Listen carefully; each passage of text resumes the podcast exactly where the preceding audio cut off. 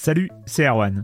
Je me permets ce petit message avant votre podcast pour vous parler du festival Silence on Joue qui aura lieu le 25 mai prochain à la Cité des Sciences et de l'Industrie à Paris. De 10h à 22h, on vous prépare une journée qu'on espère passionnante avec des discussions, des débats au cœur même de la Cité des Sciences et une soirée mémorable dans un grand amphithéâtre. La billetterie est ouverte, le lien est dans la description des derniers épisodes et vous trouverez aussi un lien vers la programmation. C'est 20 euros pour la journée et la soirée, et si vous voulez juste passer nous voir en journée, il suffit d'une entrée classique pour la cité, c'est 13 euros tarif plein avec éventuellement des réductions. C'est la première fois qu'on organise un truc pareil et on espère vraiment que vous répondrez présente et présent. En tout cas, nous, on a très envie de vous croiser de rencontrer celles et ceux qui nous écoutent chaque semaine. Rendez-vous donc le 25 mai et je vous laisse avec votre épisode de Silence en joue ou de la bande-annonce ou de Gâchette gauche ou de Dans la boucle. Enfin bref, bonne écoute.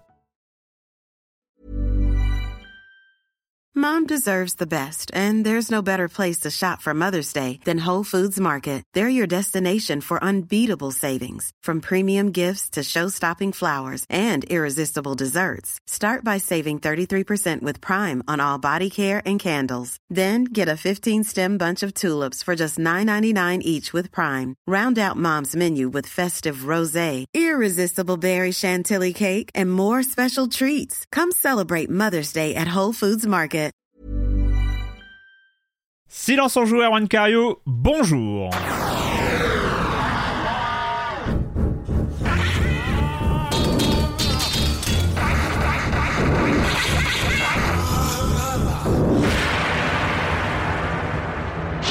Au programme cette semaine, on va parler de Spider-Man 2 de Texas Chainsaw Massacre, Daymar 1994. Je le dis en français, hein, on est d'accord, ça fait partie des. euh, on est, on plutôt, euh, voilà, on n'est pas, on n'est pas sur, euh, voilà, on n'est pas sur Sum 41, on est plutôt sur Blink 182. voilà, si vous avez suivi, vous devez Team comprendre à peu 17, près. tout ça. enfin, Et on va parler de Resident Evil 4, une autre voix. non, c'est Resident Evil. Resident Evil. Resident, Ah oui, Evil, Re- évidemment. Resident Evil 4, une autre voix. Voilà, oui, c'est le, c'est le titre français. On est d'accord. Ça, c'est pour les jeux vidéo et le reste du programme, euh, vous connaissez. La minute culturelle, le com des com. Encore une fois, encore une fois, évidemment, euh, enfin évidemment, non, il n'y a pas d'évidence euh, là-dessus. Pas de chronique jeu de société de Jérémy. Voilà, vu euh, la situation, on pense très fort à Jérémy, bien sûr. Mais je commence en accueillant trois de mes chroniqueuses préférées, évidemment. Julie Le Baron. Salut Julie. Salut, salut. Je suis trop contente parce que parmi les, les, noms que t'as énoncés, bah il y a quasiment que des jeux euh, que, que des jeux qui sont un rêve éveillé pour moi. quoi. Donc c'est- je, je suis heureuse. Et, et puis vu que c'est vacances, vu que c'est vacances la semaine prochaine, on est un peu dans le silence on joue d'Halloween. On est complètement dans le silence en joue d'Halloween. On est complètement dans le silence on joue d'Halloween. On est thématique. On est thématique dans silence on joue, évidemment. Euh, donc voilà. Euh, Patrick Helio. Salut Patrick. Ouais, salut Erwan, salut à tous. Tu t'es remis de notre séance de Texas Chainsaw Massacre. Ouais, bah, on en reparlera tout à l'heure, mais c'est- oui, oui, c'était une belle semaine, hein, avec euh, une belle émission, avec plein d'horreurs, mais en même temps, c'est du jeu vidéo. Et puis, encore une fois, il faut souligner le côté catharsis du truc, quoi. C'est que ça, c'est de l'horreur, mais c'est du jeu vidéo, c'est pas très grave, c'est du. Ouais, voilà, tu dis ça permet- parce que tu t'es pas mangé une tronçonneuse à la dernière seconde. hein.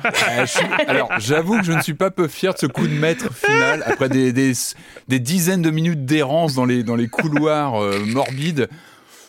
À nourrir quoi, c'est le papy péniblement. c'est les 5 minutes de gloire, les 5 secondes de gloire dont parlait, euh, dont, parlait Warhol, je les ai eus à la fin, c'est vrai. au détriment de Marius. Marius Chapuis. Et toi, voilà, tu t'es pas remis par contre. Écoute, je suis pas rancunier, je suis pas rancunier. Je suis quand même venu malgré le, le coup pendable de Patrick euh, Le coup de tronçonneuse bien ajusté Ouais. où il faut. C'est à la dernière seconde alors que la libération me tendait les bras. Et, Et bah oui. non. C'est vrai que tu y as cru, hein. C'est la cruauté du Ah, mais truc. j'étais- euh, je pensais que c'était bon. Et ouais, J'avais blousé Julie, jouissif j'étais passé de l'autre côté.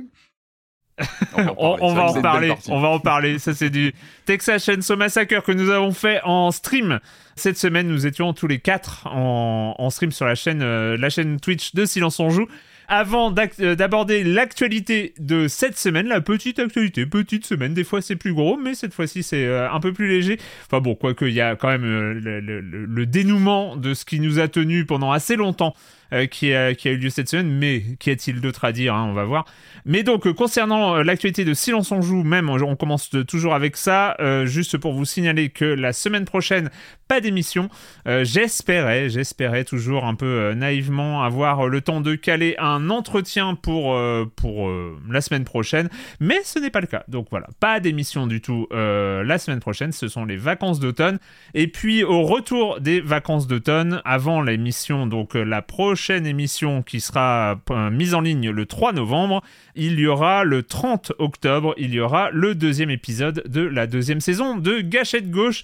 Rendez-vous sur la chaîne Twitch de Silence on Joue, donc le lundi 30 octobre à 13h. Voilà pour retrouver, euh, les, retrouver les amis de Gâchette Gauche avec une nouvelle configuration. Cette fois-ci, nous aurons effectivement un titre de presse généraliste dans la team. Voilà, suspense, qui On verra. Moi je sais, mais bon, on va passer à l'actualité. On commence avec toi, Patrick.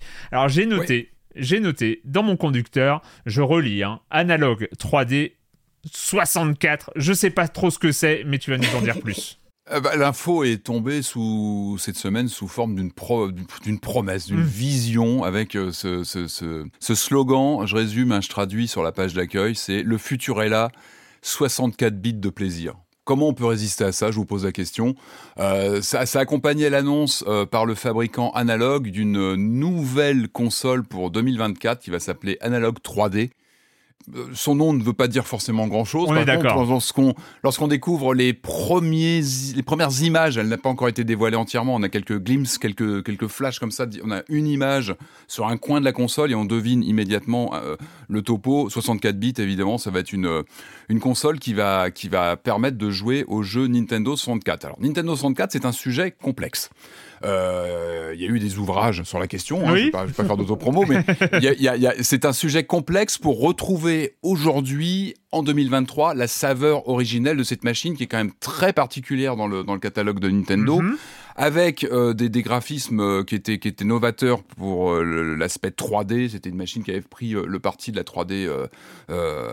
C'était vraiment l'ordre principal de, de, de, de, conception des jeux, mais avec un rendu très particulier à l'écran qu'on taxera franchement de baveux, qui est très difficile à retrouver aujourd'hui via l'émulation. Et même Nintendo a du mal via l'émulation Switch à, à, voilà, à reproduire l'effet de la Nintendo 64.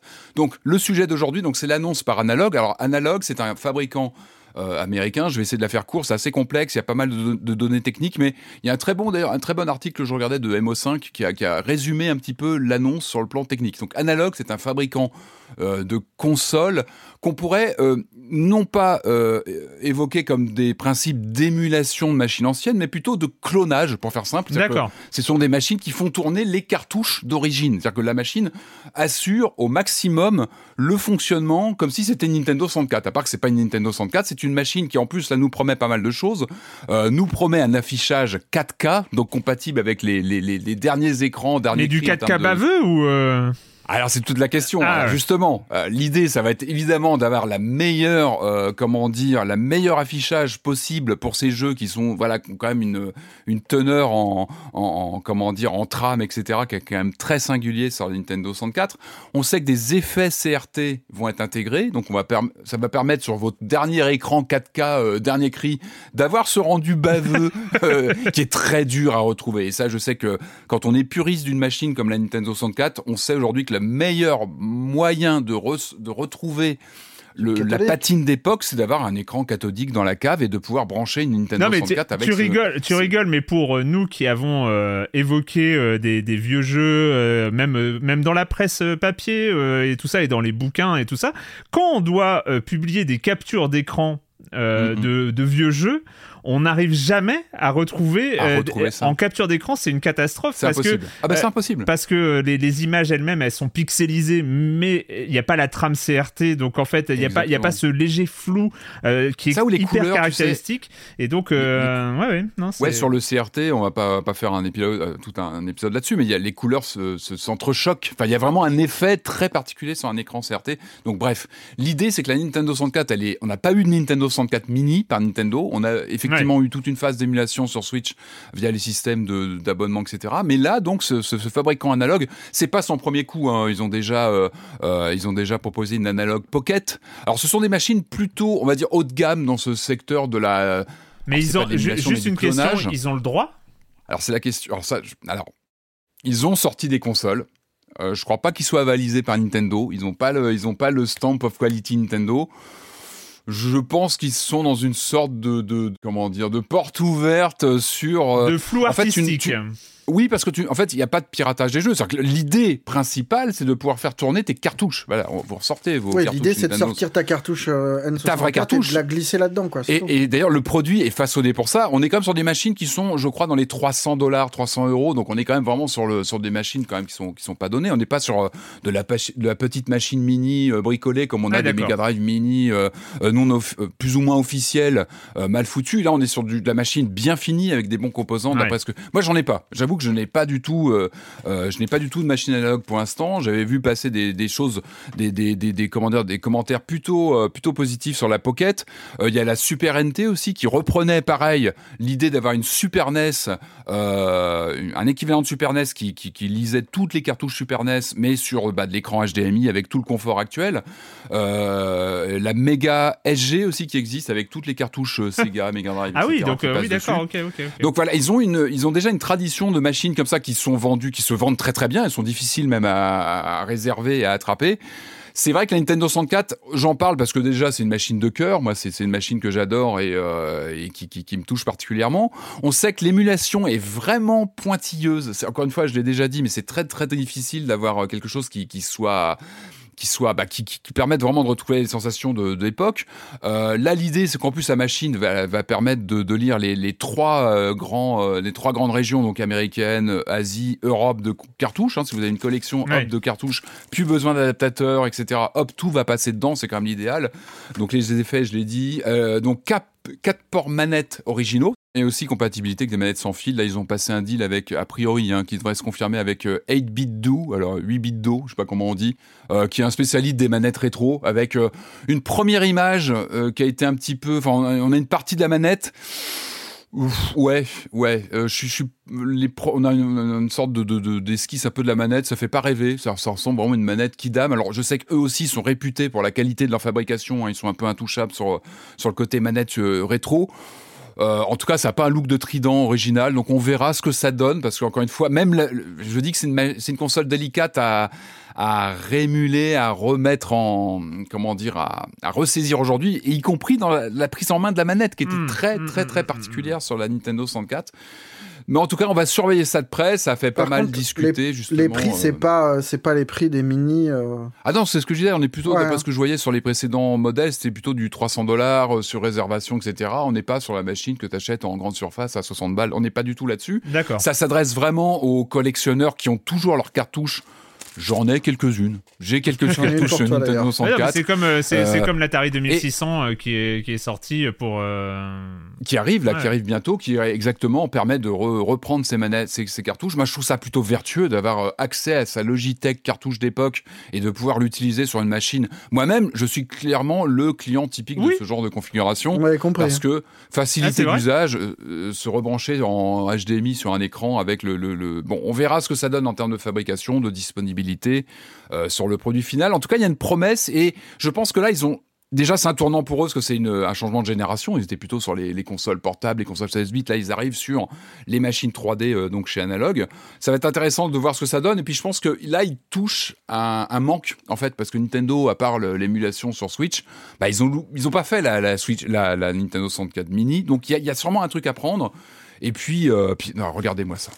Les cartouches. Ah voilà, là, mais tu l'avais dans la poche, c'est terrible. mais toujours, j'en ai plein autour de moi. Mais c'est fabuleux. Le look, le design de ces cartouches sont, sont incroyables. Et, Marius qui magnifique. sort sa cartouche aussi. Ah, bah, sur Ah, Perfect mais- Dark oui, en la boîte de Perfect Dark. c'est- merveilleux. Waouh, c'est merveilleux. on a Trop Et, mignon. et- et voilà, c'est une très belle machine. Euh, donc on, on va regarder ça de près, mais en tout cas, c'est- ça peut être Mhm. intéressant de voir. Donc c'est sur 2024.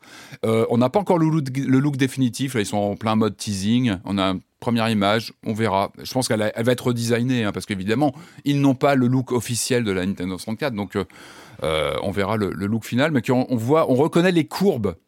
hein, du look très singulier de la Nintendo 64. Donc affaire à suivre. En tout cas, il y a une promesse. Ça nous a tenu longtemps. Euh, un an et demi, 18 mois? 18 mois, hein? Janvier 2022, euh, 68,7 milliards de dollars. Janvier 2022, donc effectivement un peu plus de 18 mois pour finaliser le temps de mettre tout le monde d'accord. En tout cas, il a fallu tout ce temps-là pour que, enfin, cette acquisition monumentale soit effective. Donc, Microsoft rachète Activision Blizzard. Première conséquence, on a appris une date de départ. Marius. Bah oui, c'est un peu ce qu'on attendait, parce que les jeux, c'est bien joli, mais nous, ce qu'on voulait, c'était le départ de Bobby. Bah voilà. Bah oui, c'est ça. Et maintenant, on va pouvoir tourner la page, parce que euh, il l'avait promis, il l'avait en tout cas laissé entendre très fortement, euh, parce que c'était l'homme de la, de la transition. Oui, c'est vrai. Et Bobby Kotick, donc, oui, oui, oui. Non. Le grand patron d'Activision Blizzard s'en va Mm. en janvier 2014. 2014. Waouh, ça c'est l'effet à Nintendo 64. en janvier 2024, une fois l'encre sèche, il s'en va. Et il, a, il s'est fendu quand même d'une petite lettre aux employés de, d'ABK en expliquant que bah, Phil Spencer avait encore besoin de lui, donc il restait euh, quelques mois de plus, mais que, euh, mais que qu'il allait s'en aller en janvier. Et la lettre est magnifique parce que on a l'impression c'est vraiment Napoléon qui contemple son empire, euh, qu'il a bâti avec ses petites mains dans les années 80 quand il était un pionnier. Ensuite, il y a eu les années 90 avec Blizzard, Call of, Tony Hawk, Guitar Hero. À le lire, on a vraiment l'impression qu'il est assis sur un sur un trône et qu'il Mhm. est qui qui, qui, qui- son petit trône de 5 milliards de clics de Candy Crush qu'il aime bien citer, machin. Enfin, c'est c'est assez horrible. Mais heureusement, le roi qui s'en va, il est pas tout nu. Il s'en va quand même avec 15 milliards d'indemnités. 15 milliards. Oh là là, ça va Oula, pas. ouais, dis donc. 15 millions. Non, 15 milliards, ça fait beaucoup. Ah, bah oui, oui. 15 millions de dollars d'indemnités, avec en plus euh, les, les petites, euh, la, la valeur possible, enfin potentielle de ses parts dans l'entreprise, qui font, euh, qui sont immenses. Il a vraiment beaucoup de On parts n'est dans pas inquiet pour lui. On n'est pas trop Et vu, vu la valorisation, ça va. La bonne nouvelle, c'est que c'est un patron qui est accusé personnellement de harcèlement sexuel qui s'en va Mhm. que c'est un type qui avait laissé fleurir le harcèlement sexuel à l'échelle du groupe, euh, selon les enquêtes du Wall Street Journal, qui sont pas restées complètement lettres mortes puisqu'il y a eu plusieurs procès. Euh, les procès sont réglés à l'amiable, à coup de portefeuille. Activision Blizzard a toujours nié. Euh, des procédures ont été lancées. Il y a eu des cabinets d'enquête embauchés par Activision Blizzard qui ont conclu qu'il n'y avait rien du tout, Madame la Marquise, que tout s'était bien passé. Mhm. Et, euh, et du coup, les rares excuses qu'avait euh, formulées du bout des lèvres Bobby Kotick en disant qu'il était quand même désolé si des gens avaient été blessés, machin.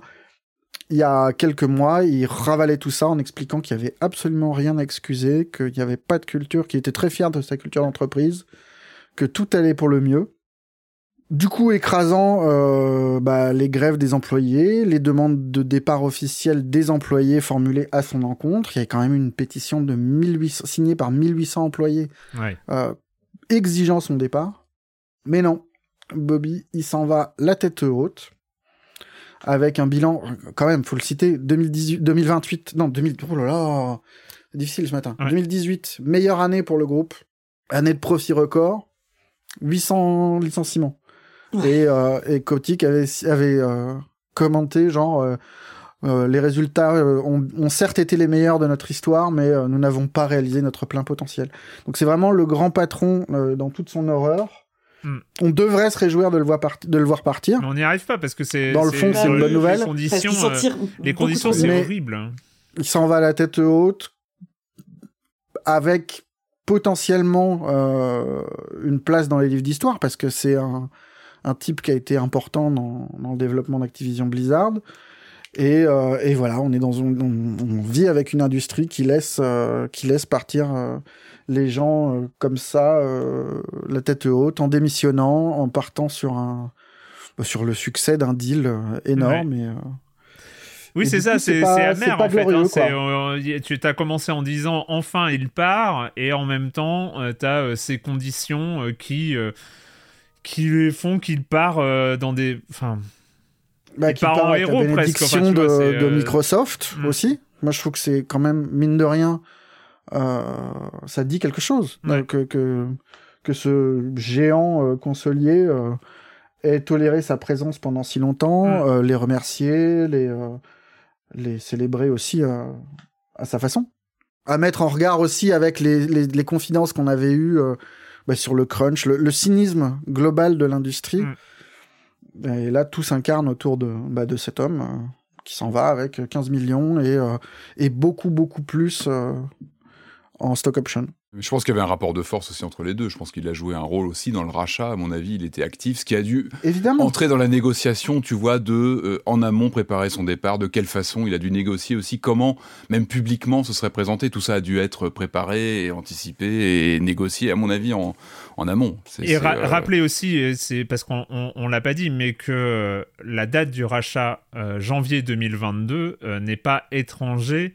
Enfin, on, on le suppose, on peut encore le supposer aujourd'hui, parce que les, les crises à Activision Blizzard, c'était justement, c'était 2021, où les affaires ont éclaté, où Activision Blizzard coup, était vraiment au cœur, euh, au cœur d'une tempête médiatique avec euh, avec toutes les accusations de harcèlement, etc. Et c'est à ce moment-là où Microsoft arrive, on rachète le bousin, on met euh, 70 milliards sur la table, et, on- et quelque part, il y avait cette idée aussi, on va tout nettoyer, on va, on va, on, on va corriger euh, ce, ce- ce genre de choses. C'est... euh, Vu les conditions de départ euh, symboliques, en tout cas au-delà des conditions de départ financières qui sont scandaleuses, mais où euh, là, euh, quelque part, Microsoft ne pouvait pas forcément faire quelque chose, mais même symboliquement, les, voilà, laisser Kotick partir dans, dans, dans ces conditions-là montre bien que, euh, que Microsoft en a à peu près rien à battre. Euh, on s'en doutait, hein, mais euh, voilà. Oui, après, en famille de explicite, euh, s'indigner, mais en vrai, on avait compris. oui, on, a, on avait que- compris depuis longtemps, mais tout ça était voilà, lié au il deal faut, faut, faut rappeler, faut rappeler ce genre de choses. Ce n'est pas Microsoft qui va changer la culture d'entreprise installée à Activision Blizzard. Même si là, pour le coup, il y a, il y a une ouverture. Hmm. On n'a pas de, de successeur annoncé. Ouais. Il y a un rachat qui est, en- enfin, qui, est, qui est finalisé. Du coup, il va falloir intégrer et, euh, et gérer les synergies. En faisant Et, euh, attention aussi de rester dans les clous de ce qui a été annoncé. D'ailleurs, là, ils viennent de confirmer que l'idée, c'était de ne pas appuyer sur Call of Duty pour prendre l'avantage tout de suite. Euh, c'était un peu ce que tout le monde craignait, c'est que l'acquisition permette de, bah, de mettre du Call of Duty partout dans le Game Pass et puis d'écraser complètement le- la concurrence. C'était un peu le, aussi le, sujet des négociations depuis des mois. Et là, c'était confirmé que pour l'instant, en tout cas, ils appuyaient pas sur le bouton Call of Duty pour rendre le Game Pass complètement, euh, bah, complètement euh, euh, incontournable avec tout le, tout le public que ça, Ça peut va pas tarder. hein. On sait que voilà, il y a eu Ça des tarder, hein. qu'il y a eu des, des promesses. De, pas ça on, pour on- rien. On, on va rester, voilà, Call of, Call of Duty restera euh, euh, cross-platform, euh, accessible sur PlayStation, parce que c'est PlayStation Oui, qui est bah évidemment ça- ça, pointé oui, en direct. Oui, bah c'est Pour Sony combien qui de temps. C'est- On sait que c'est une question de temps, mais qu'à terme, effectivement. Non, intéressant. Il y a eu une interview, moi, que j'ai retrouvée là sur sur un site de, de Phil Spencer, qui justement expliquait un petit peu le fait, il n'acquiert pas que Call of Duty, même si ça prend toute la lumière, il y a aussi pas mal de licences euh, euh, liées au groupe. euh, donc ça avait été évoqué, hein, Tony Hawk, les Skylanders, des titres qui ont fait parler d'eux chacun à leur époque aussi. C'est ça aussi l'histoire d'Activision Blizzard. Et ce qui est intéressant, c'est que via les différentes acquisitions au fil des décennies, euh, on sait qu'il y y, a, des titres rétro qui, ont une histoire. Et ça a été cité par Spencer lors d'une interview, je, euh, je lisais ça, où euh, lui explique que justement, l'idée, ça va pas être d'exploiter, je parle du côté éditorial hein, aujourd'hui, maintenant, sur, ce qui va venir, c'est pas d'exploiter à tout prix ces licences, même sous forme de, jeux mobiles, en gros, sur le côté explo- surexploiter ces franchises-là, mais c'est plutôt d'essayer de trouver des studios qui seraient excités par l'idée de, de reprendre des marques existantes.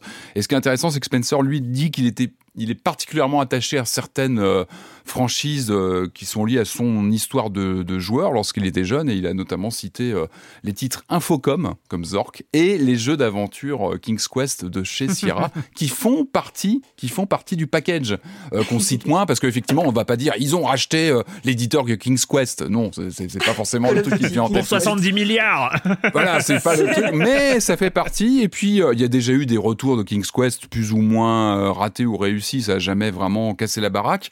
Mais ça fait partie aussi de ce champ de, de titres qui sont dans le dans le paquet Activision Blizzard et qui pourraient euh, avoir une nouvelle vie à, à voir. Il faudra voir donc aussi les Tony Hawk, les Guitar Hero. euh, Guitare euh, Hero et Les ouais, guitares en tous les Il y, a sûrement, il y a sûrement possibilité de relancer ça avec moins de plastique aujourd'hui, en 2023, avec les, les objets connectés. Enfin voilà, il y a certainement des, des choses à explorer. Avec les, les trucs en carton de Nintendo.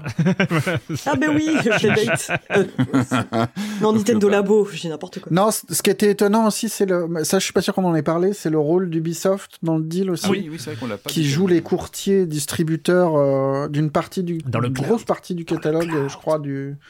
d'Activision Blizzard de- dans le cloud et, euh, bah, et pourra les oui. accueillir sur Ubisoft Plus. Par Ubisoft Ça, bah là, c'est vraiment du. Tout le monde est gagnant là sur ce jeu. Abonnez-vous ça à permettait à, Ubisoft oui, à Plus pour de- jouer à Call of Duty en cloud gaming. Ça va être super. Le rêve de tout le monde. Le rêve de tout le monde. Ça va être génial. voilà. C'est- non mais sérieusement. non mais c'est vrai, ils ont, ils ont fait un communiqué. hein. Ils étaient très contents Ubisoft. Et je crois que leur action en Et bourse ils croient très fort au cloud gaming. ils croient très, fort au cloud gaming et à l'abonnement Ubisoft Plus. Et au NFT aussi encore, je crois, non? Non, ils ont. Si, Non, c'est fini ça? peut-être? Crois. on sait jamais, on sait jamais. Peut-être que ça va revenir. Euh, donc, Il fallait euh, qu'il passe, hein, il fallait qu'il passe le deal. Hein. Ça a été aussi un des moyens de faire passer en disant voilà, tout n'est pas chez nous, on confie Ouais. à l'extérieur à Ubisoft pour resituer un petit peu pourquoi il y a eu ce deal. C'était ça, c'était Hmm. vraiment dire euh, on n'a pas tout dans les mains, on en passe à, à des partenaires extérieurs, tout le monde est gagnant, tout le monde est content. Voilà, il fallait que ça passe. Alors ça fait peu- ça fait peut-être s'entrechoquer euh, deux news un peu euh, un peu différentes euh, qui euh, voilà qui sont un peu dans le même domaine. Mais euh, Julie, tu pars d'un autre départ, pas du tout de ce Oui. voilà rien à voir. Un départ, euh, quoique, un départ, rien pas. à voir, complètement volontaire. Mais euh, euh, ouais, c'est euh, Pete Hines qui, le 16 octobre, euh, a annoncé sa démission de Bethesda. Donc où il avait été longtemps euh, vice-président de la communication et du marketing, enfin un, un truc comme ça, avant de d'être promu au rôle de directeur de l'édition, enfin head of publishing. Euh, un rôle qu'il a tenu pendant un an, mais qui était quand même une année assez chargée pour Bethesda parce que euh, c'était l'année de, de Starfield. Ouais. C'était l'année de, de la catastrophe Redfall. J'ai j'ai du mal à le qualifier autrement. C'était mis à jour. la- Hein. Il, a, il y a eu des mises à jour de Redfall. Oui, oui, Il y a oui. plus En tout personne cas, qui ils joue, ont mais il a été mis à jour. bien-. Ils ont quoi, bien insisté sur le 60 fait qu'ils n'allaient pas lâcher le jeu, quoi. Et euh, bah, l'année d'Hi-Fi Rush aussi. Et euh, donc Bethesda a publié un petit communiqué, mais vraiment le communiqué de presse classique sur fond noir, où euh, ils expliquent qu'ils lui souhaitent tout le meilleur pour la suite, après ces fabuleuses, euh, ces fabuleuses années où il a permis d'impulser Bethesda au rang de euh, d'organisation de classe mondiale, ce sont leurs termes exacts. Mais c'est- c'était c'était un des euh, c'était un des dirigeants euh, emblématiques de de, de C'était le Bethesda. bras droit de Todd Un Howard. visage, quoi, ouais. ouais. un visage. Ouais, c'était un des bras visages droit de Todd Bethesda. Howard que Erwan avait rechigné à interviewer à la Gamescom, je pense, a précipité son départ. Ouais, on m'avait proposé d'interviewer les deux. euh, J'avoue que Pete Hines m'intéressait pas. Mais bon, euh, donc à voir en fait qui va assumer ce, ce rôle à l'avenir, parce qu'on attend quand même des, des gros Bobby, titres de la part de Bethesda. Bobby. Bobby. Oh la vache, oh, t'imagines chiche. Ah, si c'est Bobby qui, qui supervise Indiana Jones, euh, j'attends plus le jeu, moi. C'est terrible. Euh, donc ça, c'était une petite newsette, mais je viens d'avoir, euh, je, je viens de tilter aussi que au moment où, l'épisode sera en ligne, euh, ce sera le jour où Origami lance leur euh, leur live de lancement et euh, lance très vraisemblablement leur leur Patreon. Donc Origami, pour rappel, c'est un nouveau média jeu vidéo qui se lance. Vous avez déjà, vous en avez déjà si entendu parler. tout se passe Gauche. bien, si tout se passe bien, alors on est à peu près à 20 minutes d'émission. La mise en ligne de cet épisode se fera aux alentours de 9h30 le vendredi, donc potentiellement, vous pouvez, si vous écoutez l'épisode dès sa mise en ligne, à 13h, aujourd'hui, le vendredi euh, 20, 20 octobre, euh, il y aura la première de l'émission hebdo d'Origami. Voilà, effectivement. Bonne annonce, j'avais oublié, j'avais oublié. Oui, tu vois. Ouais, tu as raison. Merci pour euh, ces news. Du coup, on a fait le tour et on va passer au com des com de la semaine dernière. Je commence avec le message d'Oyoyo qui nous dit Vous m'aviez donné très envie avec votre critique de Cocoon. Je l'ai acheté en fin d'après, mais je l'ai englouti. Euh, en un peu plus de 4 heures, j'ai adoré. C'est impressionnant la manière dont on est guidé de manière très serrée sans que cela ne se ressente vraiment. L'impression de sentir son cerveau se mettre en activité intense pour se projeter dans les possibilités qu'offre chaque nouveau concept introduit par le jeu est grisante. Plusieurs fois, des rires nerveux m'ont échappé sous l'effet de la surprise et de l'admiration pour la capacité des créateurs à proposer des énigmes aussi complexes et géniales. Une de mes plus belles expériences de l'année, sans problème. On a eu beaucoup, beaucoup euh, de, de personnes qui, euh, qui, ont testé, euh, qui ont testé Cocoon avant ou après notre critique, qui ont un peu, euh, un peu aussi cette impression. Moi, je ne peux que, que, conseiller, effectivement. on va pas répéter ce qu'on a dit. Mais il y a eu aussi un cas de personnes qui n'aiment pas Cocoon. Comme quoi, il y a, il y a aussi, chacun a le droit d'avoir son rapport au, au jeu vidéo propre. C'est Onustus qui dit Je crois que je vais lâcher Cocoon, je le trouve plus pénible qu'autre chose. Il n'installe pas de gameplay qui progresse de niveau en niveau, contrairement aux autres jeux de puzzle. C'est une originalité, un risque qu'il a pris, et moi ça ne me convient pas. Il n'y a pas de gameplay dans lequel s'installer. Voilà, donc euh, pour dire que euh, moi j'ai découvert par exemple qu'il y avait des gens qui aimaient pas Inside. Je pensais que Inside faisait euh, une sorte d'unanimité absolue euh, dans, dans, dans l'univers du jeu vidéo. Voilà, il n'y a pas de jeu euh, parfait pour tout le monde, ça n'existe pas. Bah, disons, Inside, t'as aussi cette narration qui est ultra attachante. Enfin, il y a cette narration par le décor, enfin tout. tout- Que là, t'as moins. C'est vrai qu'il n'y a, pas de narratif. Et Non, non, ce non, non. peut- ça peut être accrochant. Enfin, une narration, on sait que ça peut nous aider à accrocher, même Mm. parfois à dépasser une énigme un peu, un peu tordue. Ou là, il y a. C'est vrai que ça glisse. On n'accroche pas au niveau narratif. Et- Ah oui. Mais non, mais c'est parce que j'ai croisé, euh, je crois, euh. il y, a, il y a deux semaines euh, dans, dans, le, dans le stream de Science on Joue, dans le chat, il y a, dit- il y a quelqu'un qui a dit Moi, j'ai détesté Inside et j'étais là. Je suis resté un peu interdit devant cette affirmation parce que euh, je, je n'avais jamais croisé de personnes qui avaient détesté Inside. Donc, euh, c'est, euh, c'est voilà. Et enfin, et enfin, une remarque de Madingue, Madingue, hein, à chaque fois qu'on remercie pour euh, son On travail salue. documentaire sur chaque épisode. Extra. Euh, Oh, Ah ouais, qui, euh, il, euh, Merci à lui, hein. Il met les liens de toutes les choses, de toutes les actus dont on parle. Euh, Il fait un bilan de l'épisode, c'est juste Il incroyable. même des liens des fois qu'on n'a pas nous-mêmes. Voilà, exactement. c'est extraordinaire. Qui Ah, fait une merci précision par rapport à quelque chose que tu as dit dans la dernière émission, Patrick, sur cette histoire Ah, de attention. métal liquide dans euh, les Ah oui, PlayStation ah bah oui. 5. Précise hein, l'histoire du métal liquide qui a vaguement fait un peu de bruit il y a quelques mois venait de quelqu'un qui récupérait des consoles en panne pour les remettre en état. Il disait avoir constaté des fuites de métal liquide sur plusieurs d'entre elles, avec comme conséquence euh, que euh, l'APU, alors je sais pas, c'est pas la CPU, c'est le bon, bref, euh, de la PS5 n'était plus correctement refroidi. Euh, ça avait fait un peu de bruit en mode oh mon dieu, mais c'est un scandale, si ce n'est que juste après il s'était effectivement rétracté en apprenant que les consoles sur lesquelles il avait constaté cela n'étaient pas des consoles intactes, mais des, consoles qui avaient déjà été ouvertes et manipulées. On ne sait pas trop comment. Donc voilà, il y avait peut-être eu des manipulations et euh, euh, voilà, il y a, y a effectivement, c'est ce youtubeur euh, là en particulier hein, qui est spécialisé dans le démontage et l'analyse des composants euh, qui avait euh, qui avait sorti ça. Euh, Madingue, il explique que voilà, si ça avait été vraiment un scandale d'échelle, il y aurait eu des des, des, des, des trucs façon Red Ring of Death de la 360. Oui, voilà, bah, c'est pas parlait la de même, cette c'est pas au même niveau, c'est pas des, des, des dysfonctionnements qui ont été repérés de manière Moi, systématique. j'ai- entendu parler à plusieurs reprises sur plusieurs sources. Donc, euh, est-ce que ça venait tous du même, la même personne Je suis pas certain, je sais pas. Mais après, encore une fois, j'ai pas été confronté. En tout cas, ma question, c'était plus de dire voilà, on a ce nouveau matériel via les, les- le refresh, euh, on va dire. euh, euh, mini de la PS5 et ce qui serait intéressant c'est de voir comment tout a été réintégré en termes d'économie d'échelle et puis de voilà de, de façon dont en général il y a une, une, une refonte aussi du matériel à l'intérieur Ouais. donc euh, ça sera Voilà, mais donc on pour dire que euh, c'est pas euh, voilà, cette question de- pas du c'est- T1000 du T1000 qui s'échappe de votre console Hmm. pas forcément Oui, oui, et puis c'est le T1000. Bah, c'est le ça, métal non, liquide, c'est vrai, c'est vrai. voilà tu, le tu as métal raison, liquide normal quoi c'est le, le- le Terminator 1000 ouais. Tu as raison.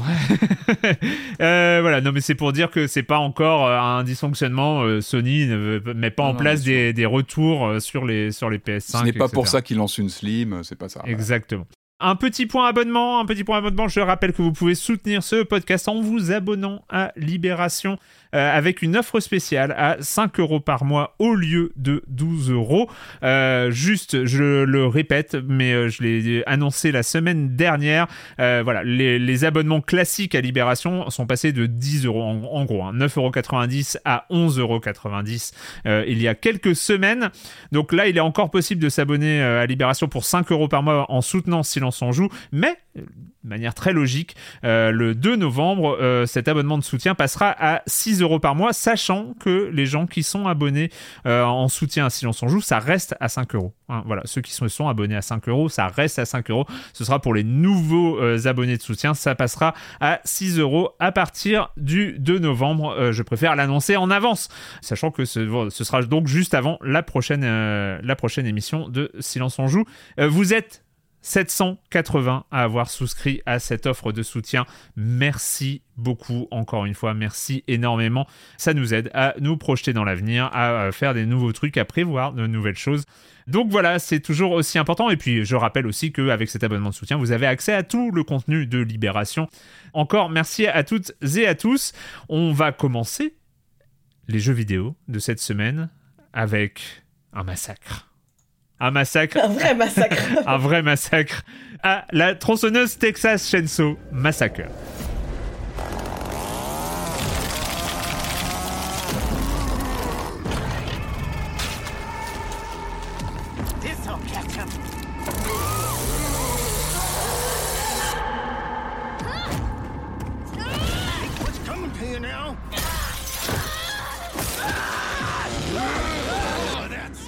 C'est la thématique Halloween finalement, c'est ça. hein. C'est c'est pour ça qu'on c'est pour ça qu'on en parle.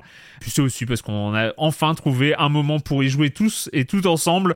On va parler de Texas Chainsaw Massacre. Jeu multi à gameplay asymétrique, un genre de jeu que tu connais assez bien, Julie. Alors, ce Texas Chainsaw Massacre, je te lance dans l'aventure. Ça ressemble à quoi? Alors ça ressemble à quoi? Bah comme tous les jeux d'horreur euh, en multi euh, au gameplay asymétrique, c'est un jeu avec une courbe d'apprentissage assez compliquée. c'est très âpre au début. Euh, pour résumer, donc on, on peut soit incarner les victimes, ce que nous on a choisi de faire pendant le stream pendant une bonne partie. Donc qui sont au nombre de quatre et qui commencent en fait dans les sous-sols de la maison de Leatherface, donc directement repris euh, du film Massacre à la tronçonneuse soit dans le camp de la famille de Leatherface, donc on peut soit incarner Leatherface, il faut impérativement un Leatherface pour pouvoir euh, lancer une partie, donc armé de sa fameuse tronçonneuse, et accompagné donc de membres de la famille qui peuvent être aussi bien euh, Sony que Sissi, enfin en tout cas les personnes familières de, l'univers de Massacre à la tronçonneuse ne seront pas perdues. Et euh, le but est très simple, enfin en apparence, c'est que les victimes doivent se sortir de la cave et ensuite trouver un moyen de s'échapper et, les, et la famille doit les massacrer. Et la grande spécificité de ce jeu par rapport à d'autres euh, jeux multi-asymétriques comme euh, Dead by Daylight ou, euh, ou Friday dont on a déjà largement parlé, c'est que on n'est pas juste face à un tueur, ce qui est Mm. déjà assez intimidant. Euh, on est en 4 contre 3. Et euh, du coup, C'est chaud, début, sa mère Pardon. c'est ultra chaud, c'est ultra chaud. Mais mais c'est intéressant stress. parce qu'on a un petit peu incarné euh, les, on a incarné les deux camps avec Patrick, et c'est vrai que c'est fou de se rendre compte à quel point quand un tueur est joué par quelqu'un qui sait à peu près ce qu'il sait faire, euh, on les perçoit mais comme des menaces, enfin vraiment comme des molosses carnassiers, alors que quand c'est nous qui les jouons, on se rend compte qu'ils sont complètement, ils peuvent être complètement inoffensifs Et gentil, c'est- et gentil au fait. et gentils comme leur, tout. leur, voilà. leur- leur motivation à ces, à ces gens-là.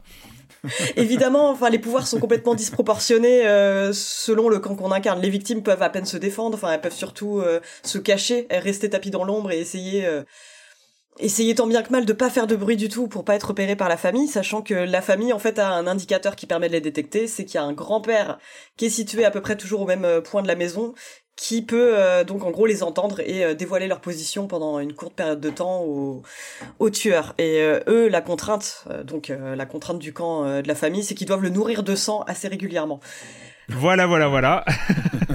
Alors, ce que je trouve vraiment formidable, moi, c'est vraiment quelque chose que j'adore dans ce type de jeu, et je, c'est le côté ultra foutraque des premières parties. Enfin, Ouais. c'est qu'il y a vraiment un côté où on sait absolument pas ce qu'on fait. Il y a beaucoup trop d'informations à, à prendre en compte. C'est euh, quel personnage on prend parce que chaque personnage a ses compétences spécifiques. Là, je veux vraiment surtout parler du camp des victimes, mais on a, euh, par exemple, un personnage qui peut un petit peu voir ce qui se passe dans l'environnement. Il y en a un qui peut sprinter euh, sans faire de bruit. Il y en a un qui peut crocheter un peu plus vite parce qu'il faut souvent crocheter des portes pour pouvoir, euh, pour pouvoir sortir. leur gros avantage par rapport aux tueurs, c'est qu'ils peuvent se faufiler un petit peu partout. Donc, Oui. euh, par exemple, s'ils voient Leatherface, ils ont juste, euh, par exemple, à- enfin, ça a l'air facile Juste. comme ça, mais ils ont juste à trouver une trappe pour euh, pour se cacher. Mais au début, forcément, on a peur quand on incarne une victime. Ouais.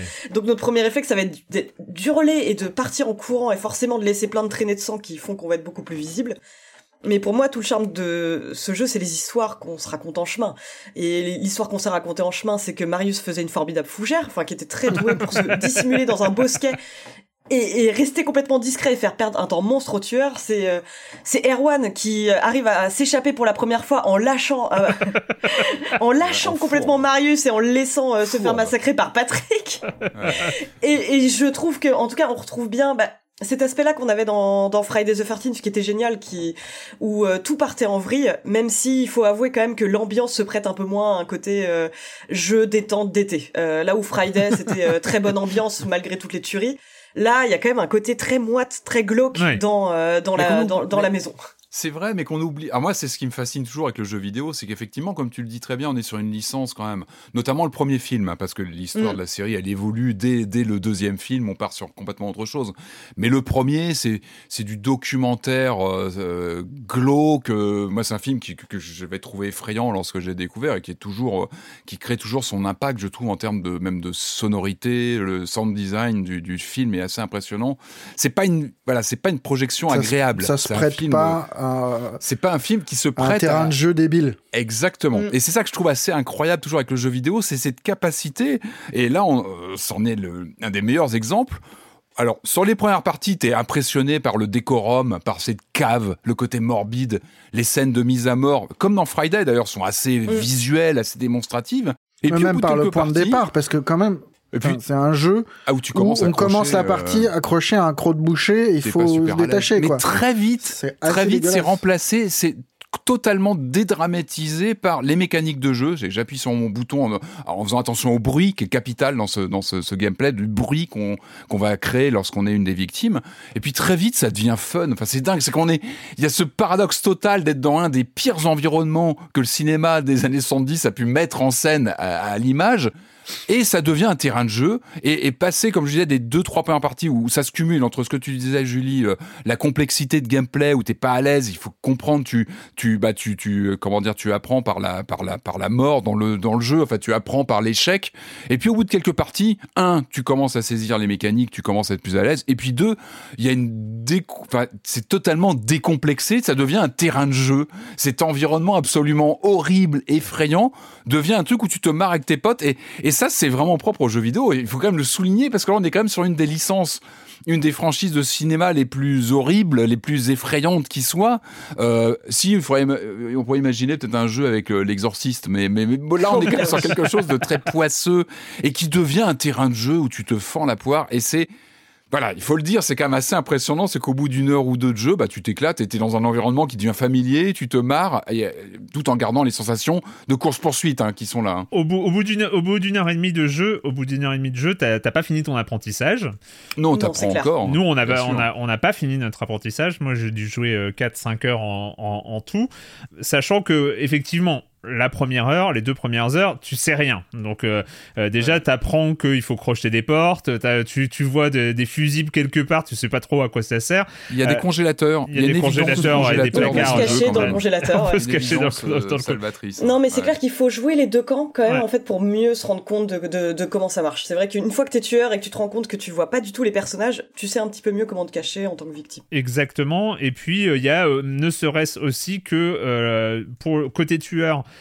les capacités spécifiques de chaque personnage sont hyper importantes. Que ce soit euh, bon Leatherface avec sa tronçonneuse, il y a un petit gameplay pour manier euh, la tronçonneuse. Euh, le personnage qui permet de voir les traces de sang, de suivre les tout ça. Enfin, il y a comme ça chaque personnage de, chasseur, de, famille a, des capacités. Et puis quand t'es victime, il faut avoir une conscience de l'objectif, c'est-à-dire comment sortir, quelle sortie tu peux trouver. En gros, il y a trois types de sorties. En fait, il y a deux sorties euh, fermées, donc euh, qu'il va, fa- il va falloir crocheter. Euh, donc, il faut trouver du matériel de crochetage, il faut trouver le temps de crocheter les cadenas, etc. Et après, il y a deux sorties, alors que j'ai jamais réussi à activer encore, mais euh, je vois où, où elles sont. Il y a une sortie avec une boîte à fusibles, donc il va falloir ouvrir, crocheter et puis mettre des fusibles qui vont ouvrir une sortie a priori dans la cave et une autre sortie avec des valves, donc avec un compresseur qu'il va falloir actionner et lui il va faire énormément de bruit. Donc en fait il y a, il y a différents types de gameplay de sortie pour les victimes, mais ça c'est assez Très classique Friday. dans les gameplays asymétriques. hein, euh, Très Friday, ouais. voilà. Oui, exactement comme Friday. Où Alors que c'est pas le même studio, hein, faut- les- la police. Oui, c'est vrai. Ah, Julie, même c'est- pas le même studio que Friday, qui eux sont passés sur Ghostbusters, si dis pas de Ouais, c'est ça. Mais ça, par ouais. contre, c'est le même éditeur qui est Gun Media, qui effectivement euh, sont très penchés. Spécialiste dans le, dans le horror 70s. Mais euh, c'est vrai qu'il y a, il y a un truc qui est assez euh, intéressant, je trouve, avec ce Texas Chainsaw, c'est que en tant que victime, ton temps est compté dès le début. Dans Ouais. la mesure où tu commences effectivement à accrocher euh, sur un croc de boucher, tu te vides de ton sang et donc ça euh, pose t'as comme une hein. espèce de, de, ouais, ça pose vachement l'ambiance. Et t'as une espèce de compte à rebours. Enfin, tu vois ta barre de vie euh, se baisser, donc tu dois non seulement te concentrer sur tes objectifs, mais tu dois en plus essayer de trouver des soins pour euh, t'assurer de, bah, de, de rester debout et de pas laisser trop de sang non plus euh, pour que les tueurs te trouvent facilement. Sachant que face à une équipe de tueurs coordonnés, c'est très compliqué au début parce qu'il suffit que les tueurs euh, aient une idée de là où se trouvent les objectifs pour les victimes pour que pour qu'ils se dispatchent euh, et qu'ils se répartissent les rôles. Mais je trouve que le côté un peu répétitif des tâches, au- aussi bien en tant que tueur qu'en tant que victime, est intéressant parce que ça permet de dédramatiser un peu l'ambiance poisseuse. Ouais. Mais il reste quand même cette dimension imprévisible qui est comment les tueurs vont euh, s'en sortir ou comment les victimes vont s'en sortir. Est-ce que ça va être quelqu'un Enfin, on est quand même tombé euh, sur sur des tueurs qui étaient complètement AFK. Il restait plus qu'un membre de la famille. et On a réussi à se faire massacrer au dernier moment. Mais j'aime bien en fait cette petite dimension inconnue où on se dit on peut potentiellement tomber sur quelqu'un de nul et s'en sortir. On est Ce qui nous est pas trop arrivé. Hein. Voilà, on a fait quand Ce qui même. est pas trop je, arrivé, je- je- bah, je euh. crois qu'on a fait une partie à moins de 4 minutes. hein. C'est-à-dire qu'on Ouais, est tombé ouais. sur Ah une oui, bande alors de c'était un tueurs massacre. euh, qui, euh, je crois qu'on n'est pas sorti de la cave et on, on s'est fait, euh, on, on s'est fait avoir euh, C'est directement. une forme de speedrun. Hein. Oui, c'est voilà. Mais après, faut, faut, faut voir comment le jeu va évoluer parce que la méta de ces jeux a tendance à évoluer assez fréquemment. Mais par Mm. exemple, Friday et Dead by Daylight, au tout début, c'était vraiment le tueur qui euh, atomisait les, euh, les victimes parce qu'elles ne savaient pas comment s'organiser. Et les rôles se sont inversés, donc c'est possible qu'on voit ce type d'évolution plus tard. Mais- Mais il y avait du respawn, si je dis pas de bêtises, dans Friday, on revenait. Alors que là, en fait, dans la partie qu'on a fait, On, on mourait dans Friday, mais on avait, il y avait Mm. un joueur sur les 8 qui avait une chance de revenir dans le rôle de Tommy Jarvis. C'est un peu l'ultime survivant euh, Ah, mais on, euh, revenait boostées. pas en tant que, que, que moniteur. Je me rappelle plus. Ah non, une fois que tu mourais, ouais, tu, C'était pareil, c'était ouais. la mort euh, définitive dans le jeu, d'accord. Donc tu regardes après tes potes qui continuent la partie. C'est drôle aussi d'ailleurs hein, d'être. Ouais. de- Et de pouvoir les coacher un petit peu, enfin même Oui, si on aussi, était les pareil, pires coachs du monde, que- je me souviens quand on s'est tous mis à coacher Erwan, euh, comme si on savait ce qu'on faisait. Crochette, crochette Erwan Attention Euh, Par rapport à là, je demande, je te demande Julie par rapport à, à, à ton- à ta pratique euh, de Dead by Daylight et euh, des, des, des autres jeux à, à gameplay asymétrique. Euh, com- comment tu le situes euh, Parce que moi j'ai vraiment l'impression que le fait d'avoir euh, vraiment un 3 contre 4, ça change beaucoup de choses. Et moi je, je sais pas, mais j'ai l'impression qu'il y a un, un truc. Euh, infiltration mécanisme de jeu qui, euh, qui est assez marrant. Après, je sais pas du tout si c'est euh, vraiment la même chose dans les autres jeux, si le même, euh, il y a le même truc de se cacher, rester discret, tout le temps le son, tout le, tout le truc autour du son était, était assez intéressant, je trouvais en fait. Euh, le truc du son, c'est quelque chose qu'on retrouvait complètement dans Friday, où en fait les, les moniteurs avaient, euh, avaient peur au bout d'un certain temps et commençaient à faire un petit peu plus de bruit. Il y avait quand même des personnages avec des stats qui leur permettaient d'être beaucoup plus discrets. Euh, sur Dead by Daylight, pareil, il y avait, en fait, il y avait toujours moyen d'être euh, discret euh, et de, de se cacher. En fait, c'est à partir du moment où on Hmm. était blessé qu'on pouvait être pisté. Mais alors, par contre, j'ai- forcément des craintes pour ce type de jeu à, à l'avenir parce que bah, on a vu le récent sort de Evil Dead euh, qui vient de qui vient de, de fermer. Et le souci, ce qui va changer la donne sur ce type de jeu, c'est euh, bah, par exemple Dead by Daylight, ce qui fait que ça marche encore aussi bien aujourd'hui, c'est parce que c'est devenu une espèce de maxi best-of horrifique qui se renouvelle Ouais. tous les trois mois. À chaque fois, il y a un nouveau DLC, un nouveau un nouveau truc. Là où euh, Friday, par exemple, bon bah malheureusement ça s'est arrêté pour des raisons juridiques, mais Friday, il y avait tellement de films, tellement d'itérations de Jason qu'il y avait moyen d'ajouter du contenu pour euh, Et fun. 10 ans. Et, un truc et fun très et, fun, clinq- ouais. et un peu clinquant, un peu, un peu rigolo et moins, euh, moins crispant peut-être que. Ouais, c'est ça. Là où Texas Chainsaw Massacre, bah malheureusement l'univers est beaucoup moins extensible. Je pense à part quelques variations de map qui se ressemblent quand même, hein, euh, pas mal Oui, dans il y en a trois a- a- actuellement. ouais. il y a pas il y a pas grand chose qu'ils peuvent faire et après bah l'autre gros facteur ça va être de voir euh, s'il y a un, un gros nombre de joueurs et là on a joué en octobre on trouvait des parties sans difficulté mais il y Ouais. avait quand même des problèmes de parties qui crachent enfin il y avait Ça, il faut l'aborder. des, hein. des soucis Ouais, d'instabilité c'est pas ouais. très stable, hein, cette affaire. Il y a, il y a Donc, le, le- euh, principal point noir, le principal point noir de notre expérience. Alors, il y a du cross-platform qui marche a priori bien, c'est-à-dire qu'on Mm. se retrouve avec des joueurs, il y a les petits logos, donc on se retrouve avec des mélanges de joueurs PlayStation, de joueurs Xbox, de joueurs euh, PC. Donc la, le parce que parti, rien euh, que nous, il y avait de la Xbox, il y avait du PC Game Pass et du PC Steam. Voilà, et, et, Ouais. euh, et on arrivait à jouer dans la même, dans la même team, et- etc. Et puis en face, il y avait vraiment, euh, c'était vraiment cross-platform. Par contre, grosse instabilité, c'est vraiment le point noir, en tout cas sur ce qu'on a vu, c'est-à-dire qu'on est euh, euh, presque deux, bah, deux mois après la sortie du jeu, c'est pas encore, et c'est et, un des critères quand même hyper importants pour ce type de jeu, enfin la stabilité réseau, Mm. le, c'est quand même dommage que euh, y ait- on est, moi nous on a eu deux parties, euh, deux parties un peu euh, qui ont euh, qui, qui ont foiré quand même. C'était pas, c'était ouais pas négligeable et euh, ça fait partie un peu des, des trucs. Mais c'est vrai ce que tu dis, c'est euh, c'est des jeux où il y a un énorme risque. C'est euh, s'il y a plus de joueurs, en tout cas s'il y a moins de joueurs, euh, la pente descendante peut aller très vite en fait. Ouais, c'est ça. Et sachant que bon bah il y a toujours euh, Dead by Daylight le mastodonte euh, qui est là. Après bon on peut pas en dire autant de Predator qui était un autre Ah jeu oui, à gameplay asymétrique que ouais qu'on a qu'on a vite oublié mais en même temps euh, parce qu'il était il était il était pas très bien faut Non. faut l'avouer. Mais euh, là honnêtement je me suis amusé sur sur euh, je me suis vraiment amusé sur ce jeu comme je m'étais amusé sur euh, Evil Dead. Mais il faut vraiment voir ouais s'ils arrivent à déjà réparer leurs problèmes de leurs problèmes de serveur, mais euh, le point encourageant pour le moment, c'est que effectivement, ça change d'avoir trois tueurs contre Ouais. euh, quatre victimes. C'est quand même mécanique un- est- une mécanique Même- différente. Et, et- et même quand on a fait du 2 contre 2, ça marchait très très bien. Je trouvais que le, le, Ouais. le Mm. 2 contre 2 était euh, dynamique et c'est peut-être là où on s'est le plus amusé. Bon, on commençait un petit peu à être plus à l'aise aussi que les mécaniques et, et compagnie, mais, euh, mais je trouvais que le 2 contre 2 fonctionnait étonnamment bien. Il y a une, il y a une, une sorte de jeu, c'est deux contre deux sur un canal audio commun.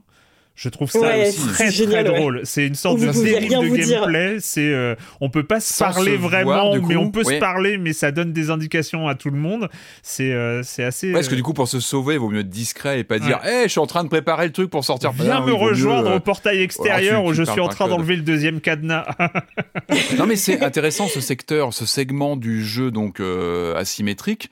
Euh, on a un peu l'impression que Dead by Daylight c'est à la fois la, la meilleure des bénédictions pour le genre parce que c'est une vitrine, c'est un titre euh, un peu mastodonte comme tu disais Julie, qui a fait découvrir je pense le genre à beaucoup de joueurs et de joueuses et, et qui, qui, qui fait vraiment briller la, la, bah, le genre même du, du, du- de la symétrique horrifique et en même temps c'est une, une vraie malédiction pour tous ceux qui essaient de venir surfer dessus. On, on- enfin, on se demande est-ce qu'il y a de la place pour d'autres? En fait, c'est la vraie question. Est-ce qu'il y a de la place pour une alternative face à un jeu, comme tu l'as très bien dit, qui capte toutes les franchises? C'est une sorte de catalogue. Ils ont eu, je crois qu'ils ont d'ailleurs euh, Texas Chainsaw, si je dis pas de bêtises. Il me semble qu'ils l'ont. Ils avaient Leatherface ouais, comme un de leurs premiers tueurs. Je me demande si euh, Est-ce ils qu'ils l'ont encore? Après. Il faudrait peut-être que ça bouge au niveau des licences. Après, mais- là, c'est c'est plus l'environnement que tu achètes que le simple Ouais. Laserface. Ouais, voilà, c'est ça. Et un T'as quand même un truc de moiteur et Mm. Peut-être que la différence ici, enfin la différence, la chance du jeu, c'est sa présence sur le Game Pass qui permet de l'essayer Ouais. euh, à moindre frais, on va dire. Ouais, bien sûr, c'est important. C'est vrai, on l'a pas et dit. bah, puis je, je reviens sur euh, parce que l'aspect coopération normalement on l'a que du côté des victimes et jouer moi par exemple j'aime pas jouer tueur en général parce que c'est une expérience extrêmement solitaire alors que là savoir qu'il peut y avoir de la coopération euh, dans le camp des méchants je- ça me donne un, un petit peu plus envie de me dire que euh, je peux lancer une partie et euh, je vais me retrouver à coopérer avec des gens pour euh, pour massacrer mes victimes ça rend le truc beaucoup plus intéressant que quand t'es tout seul euh, face à des gens qui s'unissent quoi Mais je En pense, cas, moi- je, je pense- Ouais. juste, je pense que des méchants sur un canal audio commun, c'est, euh, enfin, ça doit être Il horrible. y a un truc euh, de. de, de- non, moi j'en attendais rien, très franchement, j'y croyais pas trop que la licence, comme on le disait, euh, le décorum vraiment qui, bon, qui est traumatisant et je, je suis pas dans le mood. Et franchement, moi je, je me suis bien amusé. Il y a, il y a- il y a vraiment un truc qui fonctionne à l'usage. Ouais. Donc effectivement, comme tu disais Marius, hein, le côté Game Pass, ça fait vraiment le jeu à essayer. Euh, puis voir si on, si on accroche. Ça peut peut-être le propulser. C'est vrai qu'ils ont eu, je pense, cette intelligence de, de signer avec, euh, avec le Game Pass pour euh, justement euh, peut-être capter un socle. Mm, mm, il faut mm, tout de suite capter un socle. Parce que je pense que c'est dans les premiers mois que ça se joue. Enfin, il faut aller très très vite, avoir une audience et puis essayer de la conserver effectivement avec toutes ces questions de rafraîchissement, de renouvellement. Et, et c'est vrai que le fantôme d'une licence qui est un petit peu, qui est un petit peu euh, gelé, qui est un petit peu crispé comme ça sur quelque chose d'assez. Euh, qui est moins flamboyant qu'un vendredi 13, qui est moins fun aussi. Ça sera peut-être un, un plateau de verre qui va être difficile à passer. Je pense que. Puis peut-être qu'il y a une crainte aussi de lancer un jeu Texas Chainsaw. Tout le monde n'a pas. for- Nous, bon, on a cette déviance de- euh, pour le côté. Mais là, c'est vrai que c'est pas rien. on entraîne les autres dans euh, notre chute. donc c'est vrai qu'il faut bien souligner le côté euh, ludique, les mécaniques qui sont bien huilées a priori à ce qu'on a vu, ça, ça fonctionne bien, hein, la peur du son, la peur de...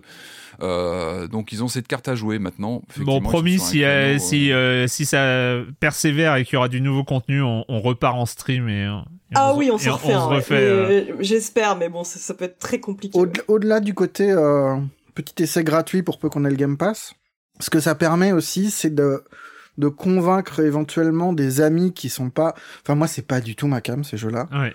Je me suis laissé entraîner parce qu'il était à portée de, de téléchargement euh, bah rapide. oui, oui.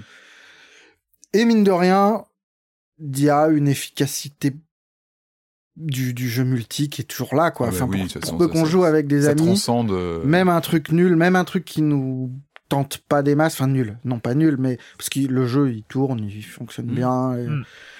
Et ça trans, enfin il y a un côté bénil qui marche très très bien quoi. Ah, on a Oui, eu des fond. séquences très bénilesques, ouais, clairement, clairement. Sur un jeu qui reste, on le répète quand même, Peggy 18 haut la main, on le redit parce que ça reste quand Ouais, même. euh, bon, il faut. Voilà, c'est vrai que là, on a, on a tendance un peu à réduire l'impact visuel parce qu'on est un peu rodé et qu'on en fait un euh, toutes les semaines.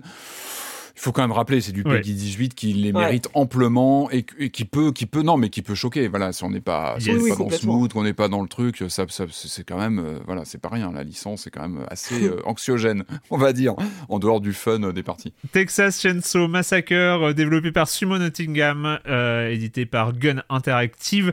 Il est dispo à 40 euros partout, enfin console, console et PC, et, euh, et il est effectivement, on l'a déjà dit, sur le Game Pass. On va passer au deuxième jeu. Normalement, c'est ici que il y a la petite pause tant attendue de, la chronique jeu de société. Donc, je l'ai dit en introduction, et il n'y aura pas, euh, il n'y a pas toujours pas de chronique jeu de société. Donc, on pense, euh, on pense très fort à Jérémy. Et on va enchaîner euh, sur un des euh, mastodontes, là pour le coup, pour reprendre le même vocabulaire, mais un des blockbusters de la fin d'année, celui de la PlayStation 5, donc exclusivité Sony. C'est bien sûr Spider-Man 2. Miles, this is crazy. We call it a symbiote. And it chose you. Get it off of him! Ready for your annual physical? I'm the hero here, not you. The hell's going on with Pete? You're not yourself. You want to join us? On a eu Spider-Man. Vraiment, belle, euh, belle perf. euh, naviguer entre les gratte-ciel, en tissant ses toiles et tout ça. euh, open World, New York, c'était absolument incroyable. Belle perf d'Insomniac qui avait vraiment convaincu tout le monde. On a eu au lancement de la PlayStation 5, nous avons eu Miles Morales où c'était super. On pouvait naviguer dans l'open world de New York en tissant sa toile entre les immeubles. Et nous Avec avons du ray maintenant tracing. avec du ray tracing. Ah, avec du ray tracing, bien sûr, Ouais, Marius. important, J'avais oublié tracing. Ah oui, les reflets de Spider-Man dans les flaques d'eau. C'est toujours important. Euh, donc, et euh, nous avons aujourd'hui Spider-Man 2 où nous allons pouvoir jouer avec Peter Parker, avec Miles Morales. Et nous allons Avec du pouvoir- ray tracing même en mode euh, qualité, enfin Voilà. performance plutôt. Ah, nous avons du ray tracing, nous avons aussi du Spider-Man dans les flaques d'eau, mais en mode performance, et nous allons pouvoir jouer et Peter Parker et Miles Morales. Qu'est-ce que ça donne Alors, petit euh, disclaimer, euh, normalement, normalement Sony fait, euh, en tout cas au niveau de la presse, arrive à faire, c'est un des quelques éditeurs qui arrive à faire les choses bien. On a eu à quelques occasions l'occasion de pouvoir jouer très en amont des, jeux, enfin tout ça c'était, et à être plusieurs à avoir joué. Dans le cas de Spider-Man 2, On sait pas trop pourquoi, on n'a pas d'explication. Mais Marius, tu es le seul à pouvoir avoir pu y jouer suffisamment, en tout cas même en absolu. Tu étais le seul à avoir pu y jouer. Euh, donc euh, ce Spider-Man 2, qu'est-ce que ça donne? Miles Morales et Peter Parker pour sauver New York Bah écoute, c'est pas mal. C'est pas mal. On peut tisser sa petite toile Voilà. entre On les peut tisser gratte-ciel. sa petite toile entre les gratte-ciel Rassure-moi. On a toujours On cette open world de ouf. Toile et euh, non, en vrai, le jeu débute sur les chapeaux de roue. Il y a une intro euh, combat titanesque contre euh, Sandman, donc l'homme sable, qui dit tout de suite les intentions du jeu. C'est euh, du blockbuster de ouf. On te lance donc contre un mec qui est gros comme des comme plusieurs immeubles, qui dans une, il y a vraiment un truc de next gen qui est là quoi, qui, qui Ouais. dit Sal- salut, on a changé de, on a changé d'époque. Il y a, il y a un moment dans ces premières scènes où euh, le vilain t'attrape dans sa main. Vraiment, t'es une petite fourmi, un moustique, et il te jette à travers un immeuble. Et tu continues ta course dans New York, et t'as un truc d'affichage, mais qui est vertigineux. Enfin, où, où tu vois la ville défiler à toute berzingue, tu reprends le contrôle du personnage, tu sais plus si t'es dans une cinématique ou pas. Il y a un côté ultra spectaculaire, très God of War dès le Ouais. début, euh, qui, qui t'accroche forcément. Hmm. Et d'autant qu'il y a, bah voilà, il y a les deux Spider-Man qui virevoltent dans tous les sens. Euh, quand il y en a un qui est bloqué, tu bascules sur l'autre. Ça, c'est scénarisé pour le coup. C'est, c'est ce côté très euh, seamless entre euh, le tu joues, le ah tiens, ça c'est une cinématique avec QTE, et puis en fait non, et puis en hop là, t'es Miles, un coup t'es Peter. Ça marche très bien, c'est très impressionnant, c'est très, c'est très PS5, c'est très Naughty Dog et Santa Monica, c'est très Sony en fait. Oui. Et puis après, le jeu se s'ouvre, euh, retrouve euh, sa normalité de Spider-Man, c'est-à-dire euh, immense open world, euh, très beau. Même si on a fait les deux précédents, on est toujours surpris par le fait que c'est beau. Et et, il y a une vidéo de Digital Foundry là qui est arrivée, qui est assez euh, assez parlante en fait, parce qu'on a l'impression que c'est beau, mais on se dit oh non, mais on doit exagérer machin. Et en fait, quand on regarde le, le comparatif entre le premier Spider-Man et celui-là, on voit vraiment les différences technologiques et, euh, Mm. et techniques. C'est assez impressionnant. Et ça se sent pas mal, franchement. euh. Après, très vite, on se sent à la maison aussi. On va pas se mentir. hein. Il y a un effet euh, redite qui... En fait, j'ai l'impression, avec ce Spider-Man, d'être devant un bon Assassin's Creed. Ok. On a exactement les, les- les mêmes sensations, c'est-à-dire une carte immense, bourrée d'activités dans tous les sens, qu'on a déjà vu, qu'on a déjà fait, pour peu qu'on ait déjà joué à un Spider-Man. Quelques petits nouveaux trucs, mais qui en fait sont pas si nouveaux que ça.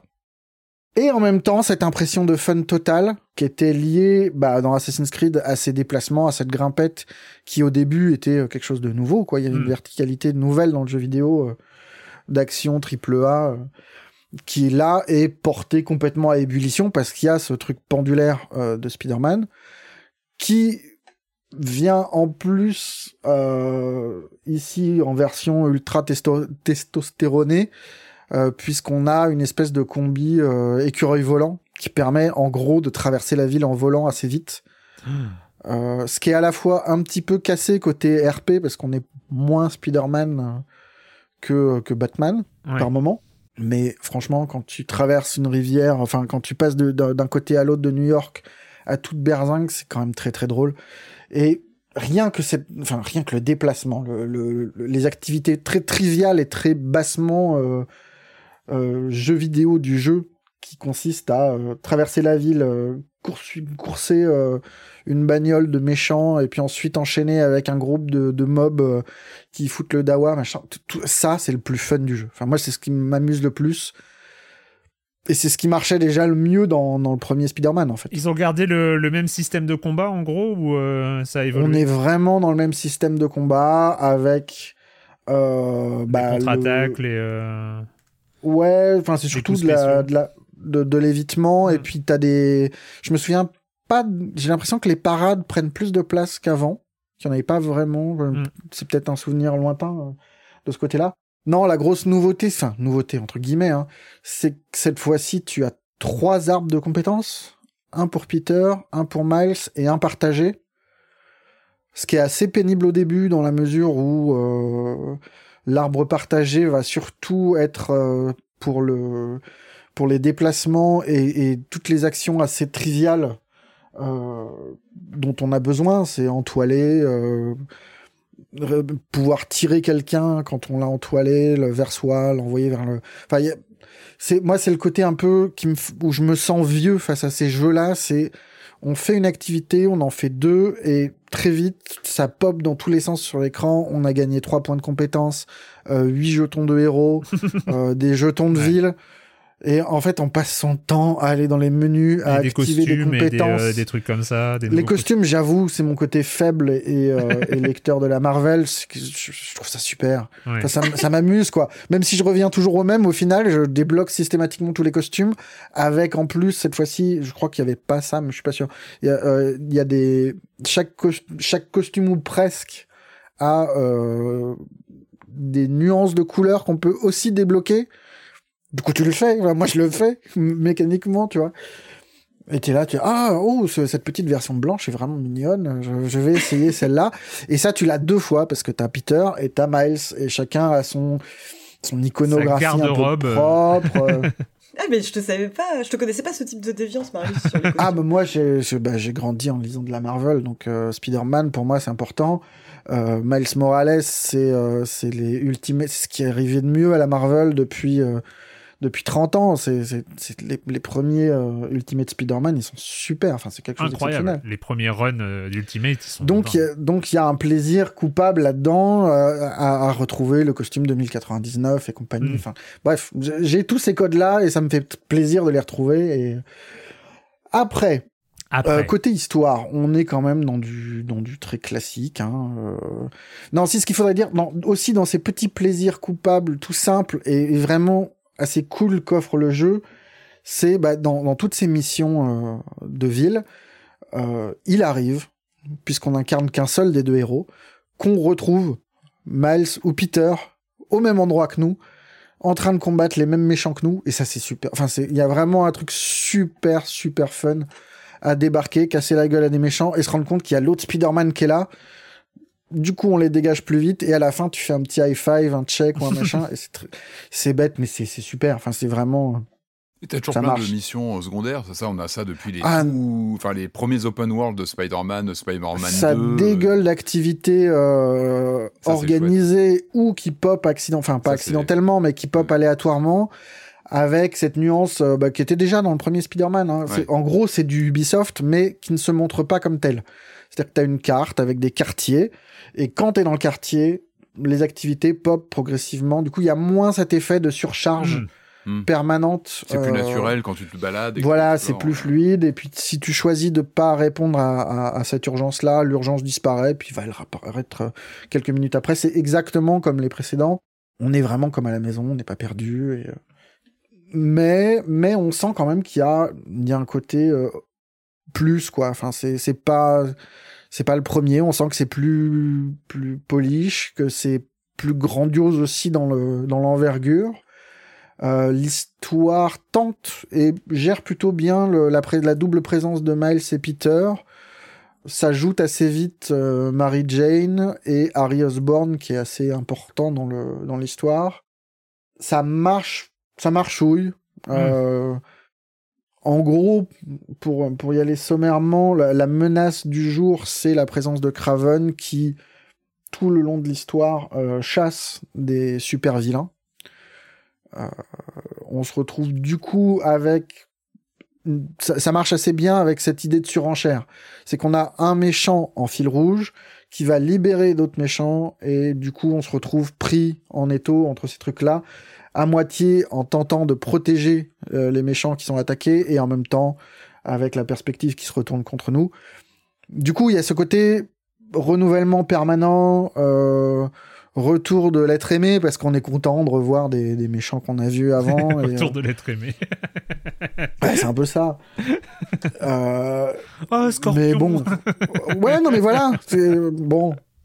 Après, l'histoire, elle est pas folle, elle est pas. Le, le vrai souci, en fait, ce qu'essaye de faire ce Spider-Man, on- il y avait déjà un peu ça dans, surtout dans le Miles Morales, il me semble. Il tente, c'est vraiment une tentative En fait, le jeu, je le trouve très Sony dans le sens où on retrouve le côté titanesque de Santa Monica, on retrouve des moments d'urgence et de folie euh, de Naughty Dog façon Uncharted. Il y a vraiment des courses poursuites qui sont super cool, qui marchent très très bien. Euh, qui ont été montrés hein, par ailleurs. il y a des, il y a des trailers. La, euh, la, dernière conférence aussi de Sony, euh, leur euh, direct, où il y avait un, ouais, un, passage très impressionnant comme ça de, de voltige. ouais, de voltige le long de l'eau, en course poursuite et machin. Et, et, manette en main, ça marche très très bien parce que parce que ça virevolte, parce qu'il y a de l'urgence, parce que c'est pas dur. Tu faisais tabou à l'époque hein, quand on avait débriefé, je me rappelle la conférence. Ouais, c'était moyen, ouais, c'était moyennement bon, excitant. Mais ben, non, mais il est il est moyennement excitant dans le sens où c'est très safe ce jeu. Hmm. Mais mais quand t'es manette en main, le, le, le cœur du gameplay hein. fonctionne très très bien. Quoi, ouais. Voilà. Ouais, ça, c'est principal. Et l'autre truc qu'ils tentent de faire, qui est aussi emprunté à Naughty Dog, je trouve, enfin moi c'est ce que je lis, c'est des moments d'intimité, des moments de temps calme, où ils essayent de développer un petit peu les relations entre les personnages, de les faire exister en dehors de, de l'action frénétique, et du coup c'est censé mettre en valeur les moments frénétiques aussi. Sauf que ça marche pas, je suis désolé. Il euh, y a un truc d'écriture. Là, enfin moi, ce que j'ai écrit dans ma dans ma critique, c'est que j'ai l'impression d'être devant une série Disney Channel. Enfin, c'était c'est écrit. Disney Channel. Non, mais il y a une écriture où vraiment où, où, Peter va se retrouver à dire. Euh, Waouh, merci Harry de m'embaucher pour ce job que j'ai jamais demandé. Euh, ça quel plaisir. Euh, en plus, oh là là, vous avez un accélérateur. C'est complètement dingue. Vous avez un accélérateur de particules en plein New York dans ce nouveau centre euh, high-tech qui vient de fleurir comme ça. On va enfin pouvoir faire ce dont on rêvait, changer le monde pour le meilleur. Vraiment, tu es le meilleur de tous les meilleurs amis, quoi. C'est c'est ça le niveau là, des ça, dialogues. Sam Raimi, les oreilles qui sifflent. oh ouais, ouais. Donc, je veux bien qu'on essaye de faire naître de, de l'intime et des moments de. C'est pas désagréable. Il y, a, il y a une petite séquence dans où tu joues un jeune Peter Parker avec un jeune Harry quand ils sont au lycée. C'est mignon. C'est Hmm. mm. sympathique, mais dès qu'il parle, c'est horrible. Enfin, il y a un moment où... voilà, enfin non mais c'est pas c'est pas disqualifiant, ça ne ça ne rend non, mais pas c'est le jeu ce que tu mauvais. dis, hein. Ce que tu mais mais ça donne un que- ça donne un ton qui fait que bah non, Ah. pardon, mais on peut pas vous prendre au sérieux sur ce truc-là. Vous Bah, les moments de civil d'un personnage de super-héros, elles- ils sont capitaux, ces moments-là, pour justement donner de la matière et de la- de la- de l'intensité euh, émotionnelle. oui, ça, bah de le l'enjeu voilà, de l'enjeu dramatique et surtout Le Sam Raimi, je parlais de Sam Raimi en rigolant, mais il l'a très bien su appuyer là-dessus, Bah, sur le mais côté Mais non, mais euh, surtout. Spider-Man, l'histoire de Bah oui, Spider-Man, c'est le fait de donner naissance à un héros qui n'est pas juste un surhomme, contrairement euh, contrairement au premier super-héros qu'on voit et qui est un étudiant qui galère, qui a du mal et machin. Évidemment, on l'a ça, mais c'est tellement écrit de façon lisse et, et proprette et euh, et mais en même temps on peut Mais on peut que- pas leur que- reprocher, mais c'est un jeu qui est fait aussi pour être joué par des gamins. Oui. Parce que Spider-Man, tout le monde l'aime, et c'est normal que, que, que Spider-Man ne jure pas et soit poli. Et... Mais là, il y a tellement un côté... euh, Enfin, il pourrait vendre des, des chemises pour Célio, quoi. C'est vraiment le... Oh C'est l'homme le plus lisse du monde, quoi. C'est notre époque, mais Rocksteady Non, euh, mais je pas suis eu désolé, problème Rocksteady avec Batman, parce que le personnage est différent aussi, et je me rappelle que la mise en scène de Bruce Wayne qui était assez éclipsée, hein, mais il y avait une intensité lorsqu'apparaissait Bruce Wayne. Quand on incarnait Bruce Wayne dans le deuxième, je crois, enfin, il y avait quelque chose de... de... Ouais, après, na- na- Batman est naturellement plus gritty et plus noir et plus... C'est Peggy pas du tout 16, sur hein, le le, même, le, le Spider-Man 2 est, est Peggy 16. Qui Oui, mais tu, tu, tu, tu vas pas me dire que des gamins de 11 ans, ils vont pas jouer à ça. Les gamins de 11 ans, ils jouent à GTA 5, hein, donc euh, bon. Oui, voilà. Bref. le jeu, il est taillé pour être euh, pour être joué par tout le monde, par vraiment pour Hmm. être familial et c'est normal. Mais mais voilà, quand on quand on veut faire un peu adulte, ben Ça je suis désolé quand Ça marche moins bien quoi. Et euh, et le jeu, voilà, tout- globalement, je trouve que tout ce qui est tentative de casser un peu le rythme, comme le fait euh, Naughty Dog ou- et d'autres, hein, je, moi je, je reviens sur cette référence là, mais euh, ça marche très moyennement. Il y a des séances, des séquences d'infiltration qui sont hors, euh, hors, hors cadre un petit peu Hmm. standard, qui marchent pas. C'est du hors sujet, quoi. En fait, en fait, c'est- Voilà. ils font du hors sujet quand ils s'éloignent un peu de leur. c'est pas catastrophique et dans, et dans une certaine mesure, quand c'est Miles, Euh, on va être moins sur du souvenir d'enfance puisque lui est encore ado. On est plus sur des, des ouais, c'est des interventions pour aider d'autres lycéens Mm. avec des petits, des petites missions photos, des, des énigmes, des machins. C'est plus mignon. Ça, c'est- ça marche mieux en fait. D'accord. Mais, euh, mais voilà, le, le jeu est très séduisant. hein. Franchement, il marche très très bien. On se laisse. Bah, il, il joue son rôle, en tout cas, j'ai l'impression, parce que d'une part, par rapport à mon ressenti, par rapport à ce que tu dis, c'est que j'ai très moi-même très envie d'y jouer, Euh, parce que voilà, même malgré euh, malgré tous les, tous les bémols, euh, il joue son rôle de blockbuster du mois d'octobre pour PlayStation 5. Avec une intro fracassante. Ah, complètement. Oui, non, Ouais. mais technologiquement, c'est une vitrine. Euh, en termes de rythme, il va à 100 à l'heure Oui. tout le temps, sauf ces petits moments machin, et, et ça marche bien. Enfin, je suis désolé. C'est clairement, enfin, c'est clairement le meilleur des Spider-Man à ce jour. Mm. Ouais, ce qui est pas rien. C'est aussi le moins surprenant. Et en fait, mais on est peut-être dans le move d'après. Mais c'est- moi, ce qui m'inquiète, c'est que le jeu, il est fait pour marcher, il va marcher. Il y a une- un marketing de taré, il est très efficace. Et on aura un 4. Et ça me fait soupirer d'avance, en fait. Parce que je, Mm. je vois Ça restera pas, lisse, quoi. Je vois pas la capacité du jeu à se renouveler en l'état. Ouais. Technologiquement, on voit des, enfin, il y a des trucs qui sont, euh, il y a des, il y a des petits moments où, dans une mission assez banale, on se téléporte d'un endroit, il y a des portails qui apparaissent, et on passe d'un environnement à un autre en, sans, sans, sans transition. Et c'est, enfin, technologiquement, c'est assez hallucinant. Enfin, c'est vraiment bluffant, quoi. Et le- du coup, ça marche très très bien. Mais ça ne peut pas être que ça, quoi.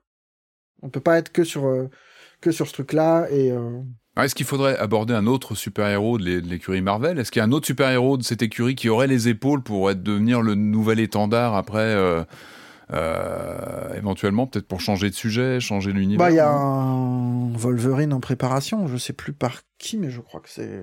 C'est casse-gueule Wolverine. hein.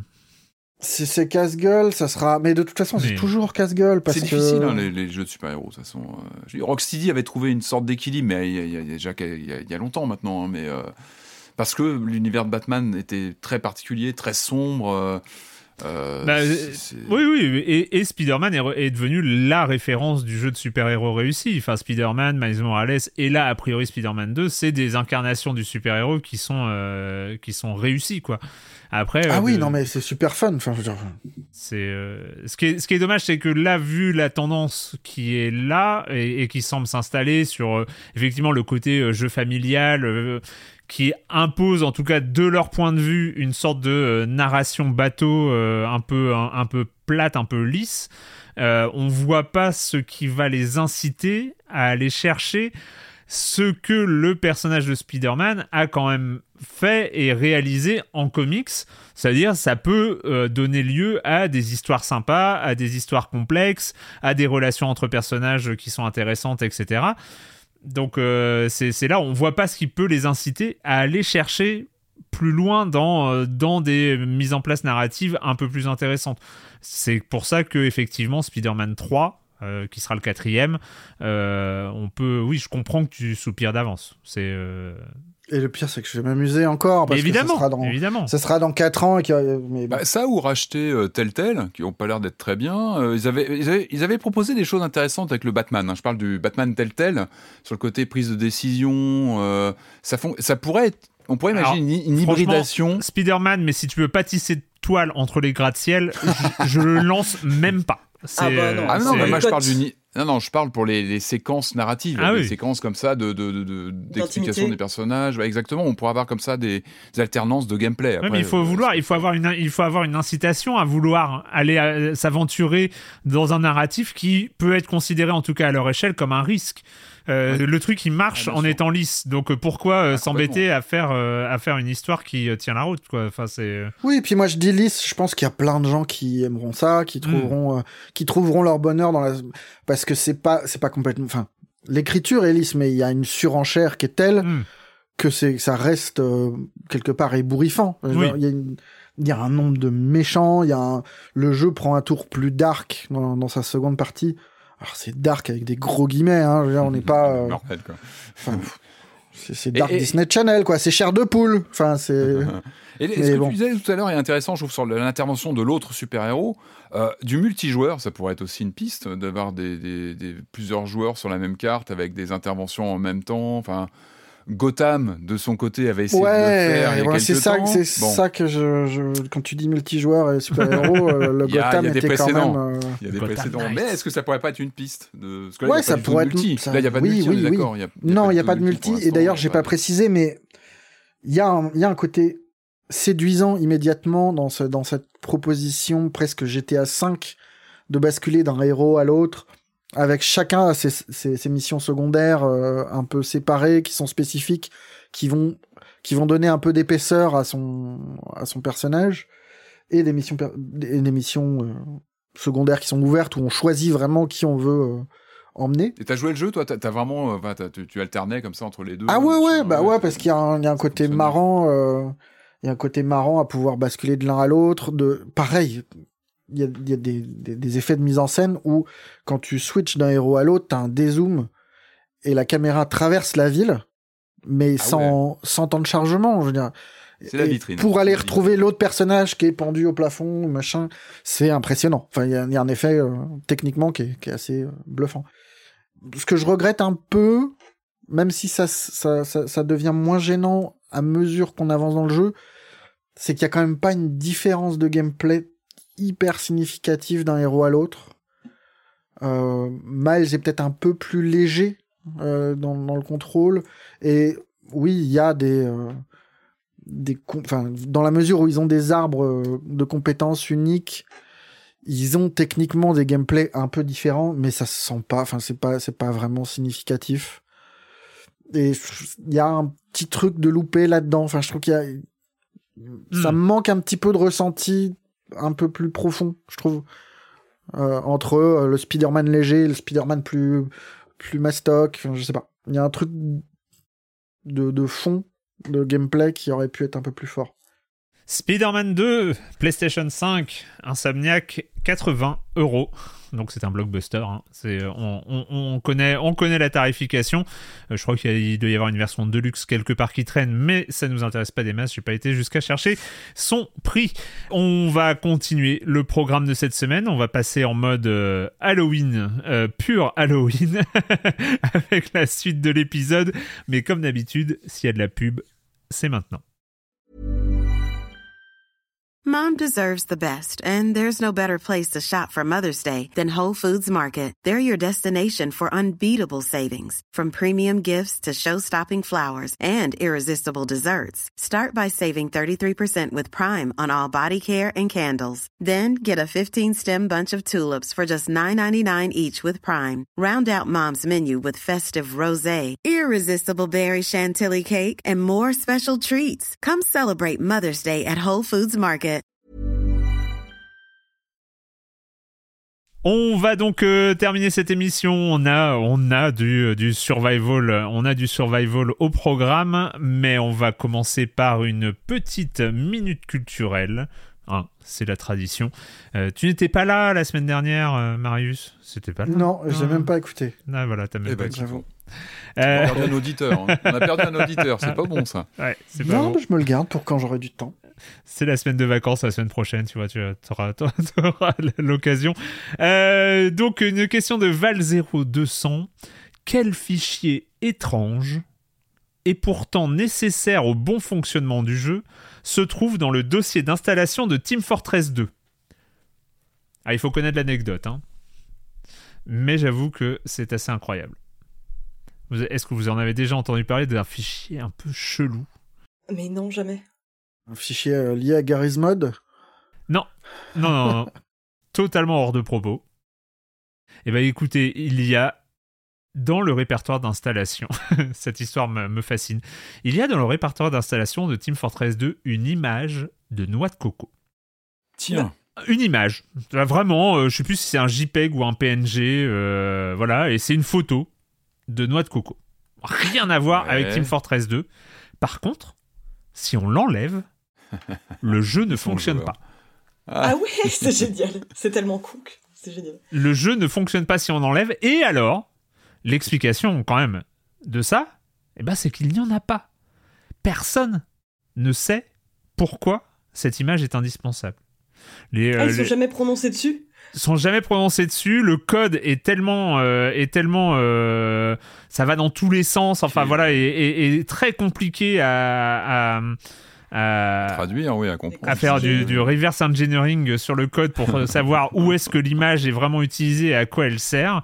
Mais en tout cas, la seule chose qu'on sait de cette image de noix de coco, hein, qui est disponible, hein, vous pouvez la retrouver sur Internet, euh, ou dans le, le, fil de discussion minute culturelle, elle, est, elle, est, elle, a été évidemment montrée. Si on supprime cette image de noix de coco, Team Fortress 2 ne se lance plus. Donc c'est pas, c'est pas du hasard. Enfin, il y a un côté peut-être un C'est pas du hasard. Il y a, y a des, y a des théories, euh, les, les, théories un peu les plus communes, c'est que euh, cette, euh, cette image de noix de coco aurait servi de texture à des phases de test de, de, Team Fortress 2 et que son l'appel à cette texture n'aurait pas été ah supprimé du jeu. Et donc si elle, elle est plus là bah, bah ça ça fonctionne pas. Mais on ne voit pas cette image de, de, de noix de coco dans le jeu final et, et pourtant et pourtant elle est, elle est indispensable. Une autre question, une question de TC, donc euh, comme sur toutes les communautés de ah, speedrun, celle de GoldenEye 007 a atteint un jour un plafond en termes de rapidité pour terminer le jeu, mais pourtant, d'après la légende, les temps se sont significativement améliorés après la sortie de Perfect Dark. Le FPS successeur spirituel de mmh. chez, chez Rare, hein, évidemment.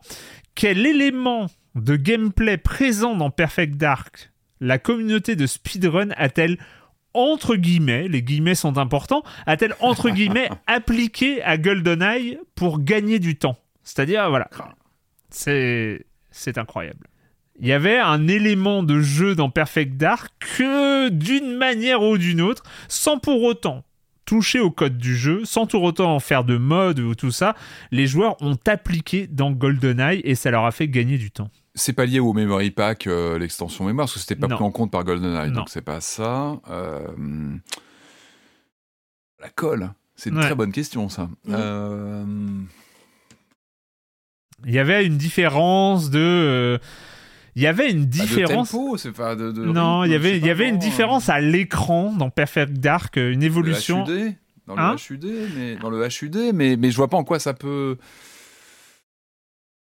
Surtout, tu pouvais pas désactiver le HUD ou les trucs. Non, mais et puis surtout, il faut pouvoir le, importer ça dans, dans GoldenEye. Bah oui, c'est un gameplay, c'est une mécanique de gameplay que tu. Euh, est-ce que c'est pas forcément un gameplay, mais c'est quelque chose de présent à l'écran. Ah, est-ce que ce serait pas euh, le, comment dire la configuration de la manette? Non, c'est pas lié à la prise en main de la manette, non? Non, parce que c'était la même en plus dans mon souvenir. Ah la colle. Eh ben, ah, gênant. écoutez, c'est pour avoir la visée dans Perfect Dark et ben en fait ça, ça affichait un curseur. Perfect Dark avait un curseur en permanence sur l'écran et euh, qu'il n'y avait pas dans GoldenEye. Et donc en fait les joueurs ont dessiné un curseur sur leur télé.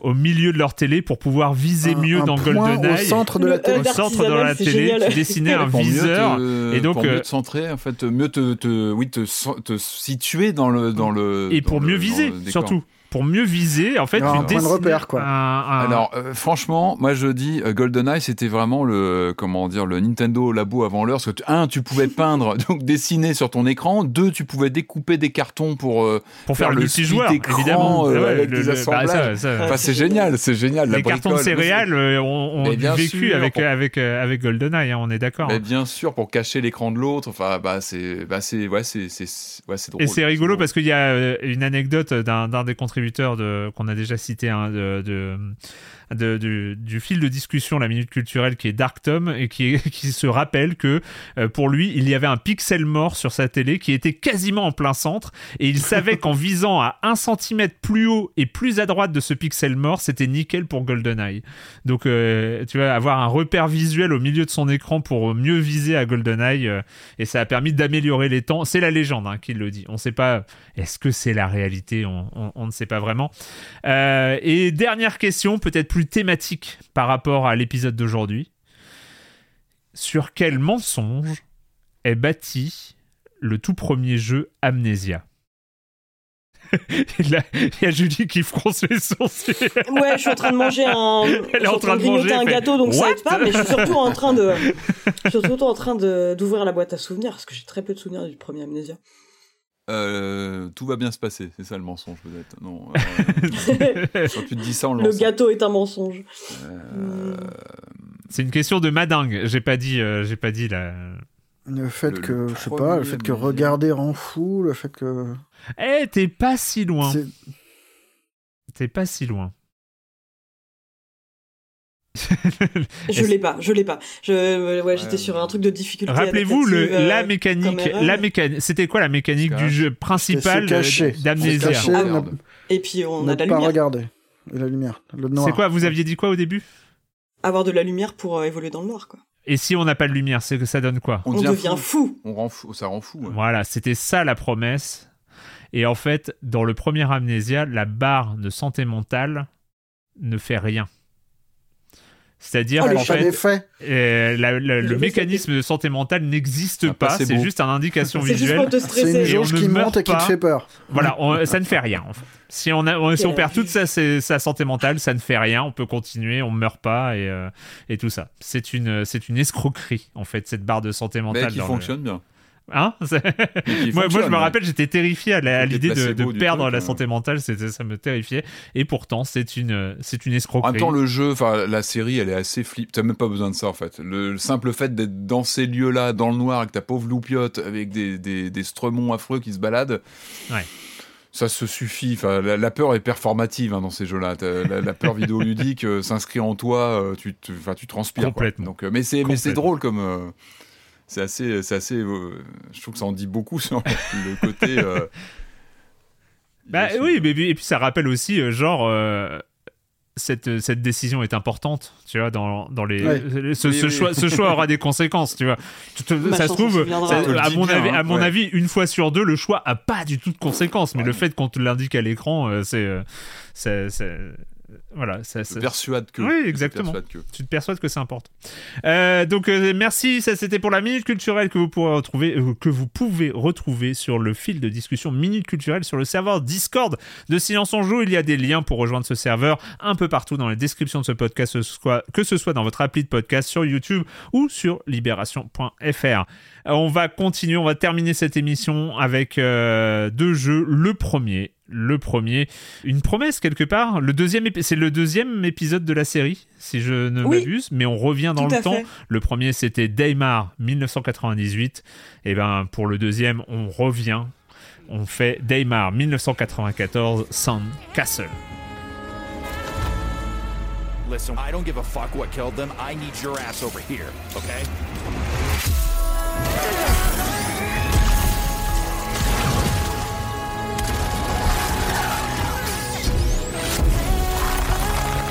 You'll need more than liquid nitrogen to survive hell. Commander, I'm ready to do what it takes, but I need to know what, what I'm heading into. Daymar 1994 Sand Castle. Je dois avouer, je ne l'ai pas lancé. J'ai regardé à quoi ça ressemblait. C'est votre univers. hein. On voit bien. Oui, on ah voit oui, on bien, est bien. On voit, on voit bien quand vous êtes, vous êtes chez vous, vous avez vos chaussons. Euh, Patrick, explique-nous à quoi ça ressemble ce Daymar 1994. Euh, alors déjà, il faut se retrouver parce que ça s'appelle 94, mais c'est la suite 93. de 98, Ouais. euh, qui, qui, euh, qui en fait était une, pré- c'est une préquelle. Donc voilà, il faut se retrouver, c'est un On petit suppose. peu nébuleux. Euh, après, c'est alors comme le prédécesseur, euh, donc c'est un jeu de donc signé par le studio italien Invader Studios, euh, qui est qui est basé près de Rome. Voilà, je vous le dis, vous le saurez. Euh, non, mais ils ont une longue histoire ces gens-là parce que on avait parlé de leur précédent Daymare euh, il y a il y a trois ans, je crois. Euh, ouais, c'est ça, 3 ou 4 ans. ouais.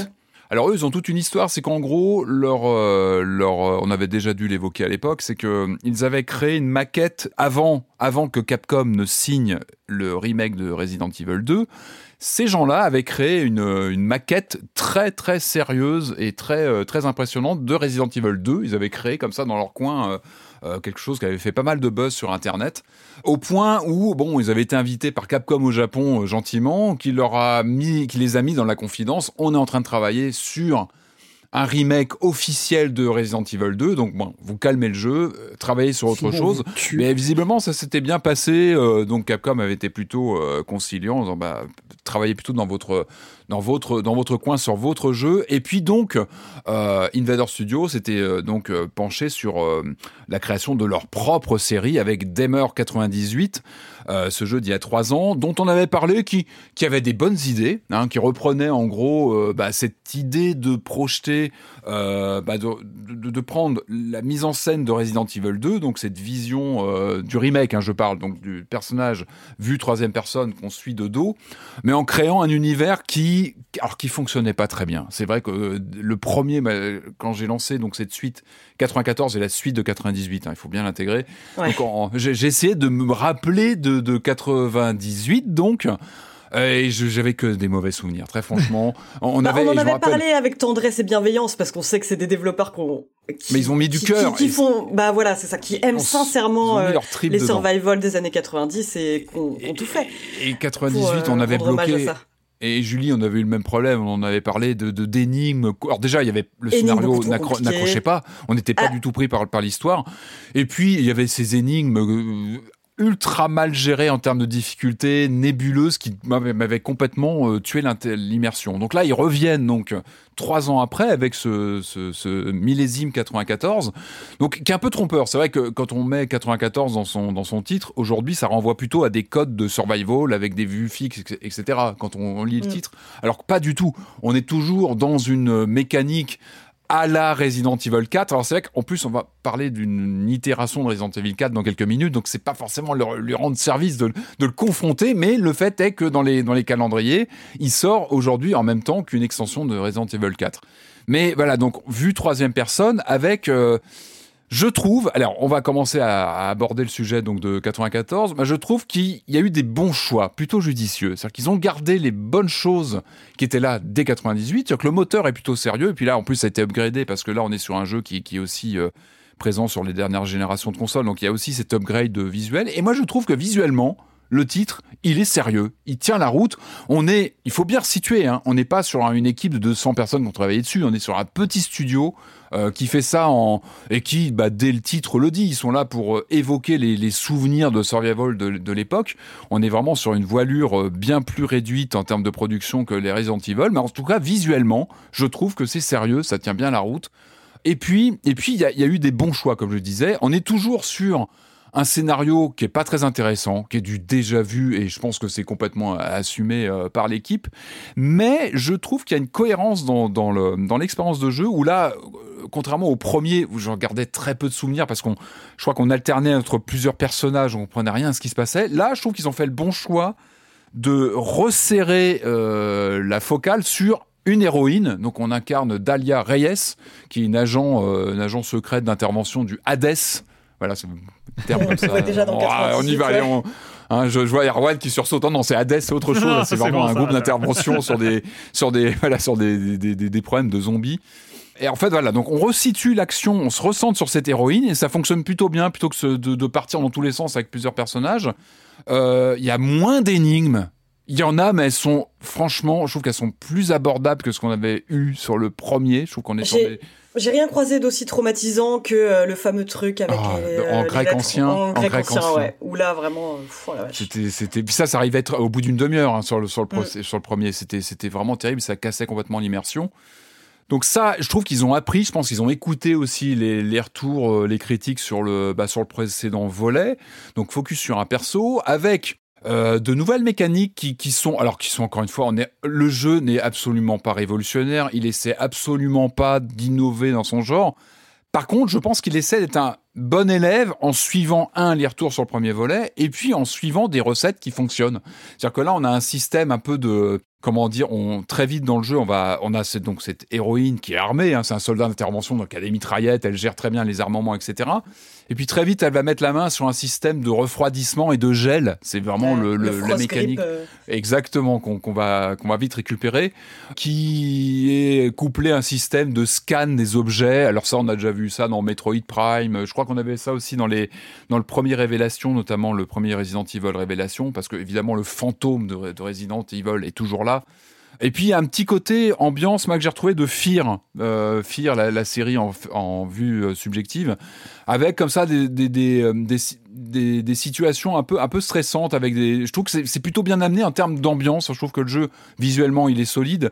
Euh, et puis on a ce donc ce, système de glace, je le disais, qui va être qui va être mis à contribution dans le jeu à la fois lors des combats. C'est-à-dire qu'on peut, il faut geler les ennemis pour pouvoir les, les atomiser. On a aussi quelques petites énigmes euh, avec l'environnement où ce système de gel va nous permettre bah, de, de réparer une, euh, un- une mécanique d'ascenseur qui est grippée, qui chauffe trop. Hop, on va la geler. Donc voilà, c'est ça va pas réinventer la poudre, mais ça fonctionne plutôt bien, je trouve. On se dit, tiens, comment je vais réparer ça? C'est en train de chauffer. Ah, j'ai mon bras mécanique avec du, du, du- du gel, ça fonctionne plutôt bien. Et puis il y a un twist parce que là on n'est pas sur un virus euh, T qui, euh, ou Z qui, qui réanime les, euh, les, les fameux corps ou zombies parce que là effectivement on se déplace dans une euh, dans euh, un scénario qui met en scène une base infectée de, de, de, de monstres de, zombies. En fait ce n'est pas un ce n'est pas donc un, un virus qui réanime les corps parce qu'on arrive c'est un carnage il y a des, il y a des, des soldats partout. En fait c'est une sorte de de de- d'entité électrique qui s'empare des corps et les relève devant soi. Donc on est vraiment sur. Je trouve ça plutôt intéressant. Je trouve crois pas que c'est déjà été euh, mis en scène. Et en fait, on se bat face à des corps qui sont réactivés via une euh, donc une euh, une entité comme je disais électrique qui va comme ça. Si on arrive à atomiser un ennemi, hop, elle va elle va partir et, ré- et réanimer un autre corps pas loin. Donc en fait. Ça rebondit sur un stress qu'on a toujours dans les survival horror, c'est quand on se balade comme ça dans des dans des lieux qui sont euh, qui sont jonchés de, de corps. Bon voilà, c'est pas très heureux comme euh, comme terminologie, mais c'est le cas. Ça fait partie comme ça des décorums de de, de, de jeux de, de jeux horrifiques. On se demande toujours lequel va se jeter sur nous quand on va repasser un moment ou un autre. Et là, c'est complètement mis à contribution parce que on sait que cette entité électrique va pouvoir passer de l'un à l'autre. Donc on- quand on repère, je trouve quand on repère, on arrive dans une nouvelle pièce et qu'on repère des corps au sol, c'est pas gratuit. On sait Mm. que ça pourra être mis à contribution par le système de jeu. Euh, donc ça, c'est plutôt bien trouvé, même si. Bon après, je vais, je vais laisser euh, Julie en parler, mais même si je trouve que le jeu très vite euh, nous nous euh, nous met dans des situations de combat assez tendues. Et, je trouve que là, il, il, hoquette un petit peu. Il a du mal à être au niveau. Je trouve que les, séquences de combat demandent beaucoup de dynamique parce qu'on doit passer comme ça entre les systèmes de gel pour bloquer les attaques des ennemis qui se jettent sur nous. C'est plutôt dynamique et c'est encore, encore une fois, c'est plutôt bien trouvé. Je trouve qu'il arrive à créer une ambiance avec son visuel, malgré un scénario euh, absolument euh, inintéressant possible et lambda, c'est de la série Z totale. Mais par ses ambiances, par euh, ses environnements et ses, ses- ses réactivations de corps, je trouve qu'il arrive à créer quelque chose. Par contre, c'est vrai que la mécanique, elle est très vite mise en stress test, en tension par ces combats où très vite on se retrouve face à deux, trois ennemis en même temps. Et là, ça a du mal. Je trouve que ça crachote un petit peu parce qu'il faut vite alterner entre les, les, bah, les coups de fusil à pompe, le gel des ennemis. Et je sais pas, Julie, si tu as ressenti la même chose que moi. Je trouve que très vite, on sent que ça, on a du mal à être réactif. Ça lag un petit peu le jeu. Il est pas, il est pas. On sent que graphiquement, enfin techniquement, il est, il est, il est. On joue bien, mais c'est un peu tendu. On sent qu'il est un petit peu. Et ça se comprend encore une fois. hein, ils ont vu gros. Ils essaient de s'aligner quand même sur les, les canons de jeu qui sont développés par des centaines de personnes. Et encore une fois, il faut le saluer. Euh, ça reste honorable, mais on sent que ça grippe un petit peu dans les, notamment lorsque l'action devient euh, assez tendue. Et j'ai trouvé que parfois c'était pas toujours très confort et on, perd assez vite. Heureusement, il y a un système de, ça a été bien pensé et ça, je crois que je sais plus si c'était le cas dans le précédent. Euh, on revient vite à la vie. Enfin, le, relaunch, on a les, points de sauvegarde à l'ancienne avec des écrans d'ordinateur, etc. Mais je trouve que la mécanique de rejouabilité fait que on repart assez vite et même si on grippe sur certains combats qui sont un peu tendus, euh, c'est jamais trop punitif et euh, on avance, on avance et c'est principal. Julie se démarre 1998. Euh, 94. 94. Waouh, Mais c'est vrai 94, que- du coup. C'est le nouveau, 94. Mais c'est marrant parce que j'avais un gros souvenir du 98 qui est quand même un grand moment euh, nanarratif. C'est dans le 98. Il y a quand même le moment où le personnage qu'on incarne constate qu'il y a euh, un- une personne qu'il connaît qui est devenue un zombie et qui lui dit mais Roland c'est toi? Je croyais que t'étais handicapé à vie et il y, a- il y a vraiment ce côté ultra euh, pff, tellement explicite que c'est ridicule mais qui, qui avait un charme je trouve qui marchait bien là on a quand même l'impression qu'ils savent un petit peu plus ce qu'ils font mais on on n'arrive pas trop à se détacher euh, de l'idée qu'ils restent dans l'ombre de leurs prédécesseurs assez c'est fatalement parce que c'est vrai que tu cites Fear, tu cites Resident, mais il y a aussi un peu de Dead Space là-dedans euh, qu'ils avaient cité, je crois, comme une de leurs influences. Le problème, c'est qu'entre temps, ils ont pas de bol. Hein. Entre temps, il y a eu un remake de Dead Space aussi. Autant euh, au moment où j'avais mis la main sur la démo, j'étais assez enthousiasmée parce qu'on n'avait pas encore eu, euh, on n'avait pas encore eu Dead Space. Mais là, le retrouver alors que vient de passer RE4 et Dead Space, c'est très difficile de, de, tenir la comparaison. Donc, je pense qu'il faut vraiment prendre le jeu pour ce qu'il est. C'est une lettre d'amour de passionné avec hmm un petit budget et euh, qui se ressent. Enfin, je trouve que le gameplay est quand même moins pâteau que celui de 98, qui moi m'avait vraiment euh, saoulé par moment. C'est agréable à jouer, hein. Enfin, je trouve qu'il est bah, plutôt agréable à jouer, l'exploration. Au début, c'est pas mal. Enfin, le, le, le mix entre euh, l'exploration, les énigmes est plutôt bien fait. Les énigmes sont beaucoup mieux dosées. Euh, je trouve que l'idée de d'avoir une héroïne qui a un, un frost grip euh, assez intéressante parce que c'est vrai qu'il y, y, a ce stress que j'aime beaucoup, moi, le moment où on se dit, ok, il y a une des créatures qu'on vient de tuer qui va libérer une charge électromagnétique et donner du pouvoir euh, aux autres jusqu'à en rendre une invincible. C'est une super trouvaille, c'est vachement bien. Mais c'est vrai que après, il n'y a pas beaucoup de renouvellement dans le gameplay par la suite, quoi. C'est un, c'est une aventure qui se boucle assez vite. Je suis pas allée tout au bout, mais, mais en tout cas, je commence à en voir le bout et il y a aussi ce petit charme désuet du survival horror et là j'imagine que c'est pleinement assumé mais euh, l'héroïne euh, a tendance à détailler tout ce qu'elle fait ou ce qu'elle va faire ensuite.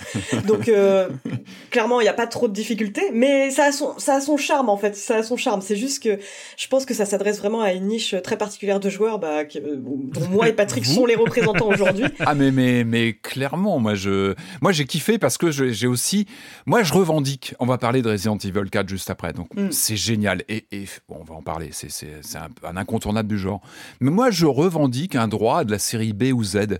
C'est et c'est quelque chose qu'on avait beaucoup dans les années PS2. C'est vrai que je développe de plus en plus une nostalgie de tous ces, ces survival un peu cassés qui s'inscrivaient dans justement dans le dans la, dans la foulée des Resident Evil 4 à la sortie, hein, je parle en 2005, il y avait beaucoup de jeux de série B comme ça, mais souvent c'était cassé, mais tu pouvais vraiment y prendre un plaisir parce que tu avais une petite trouvaille. Là, il y a une petite trouvaille, le côté de mm. l'énergie comme ça.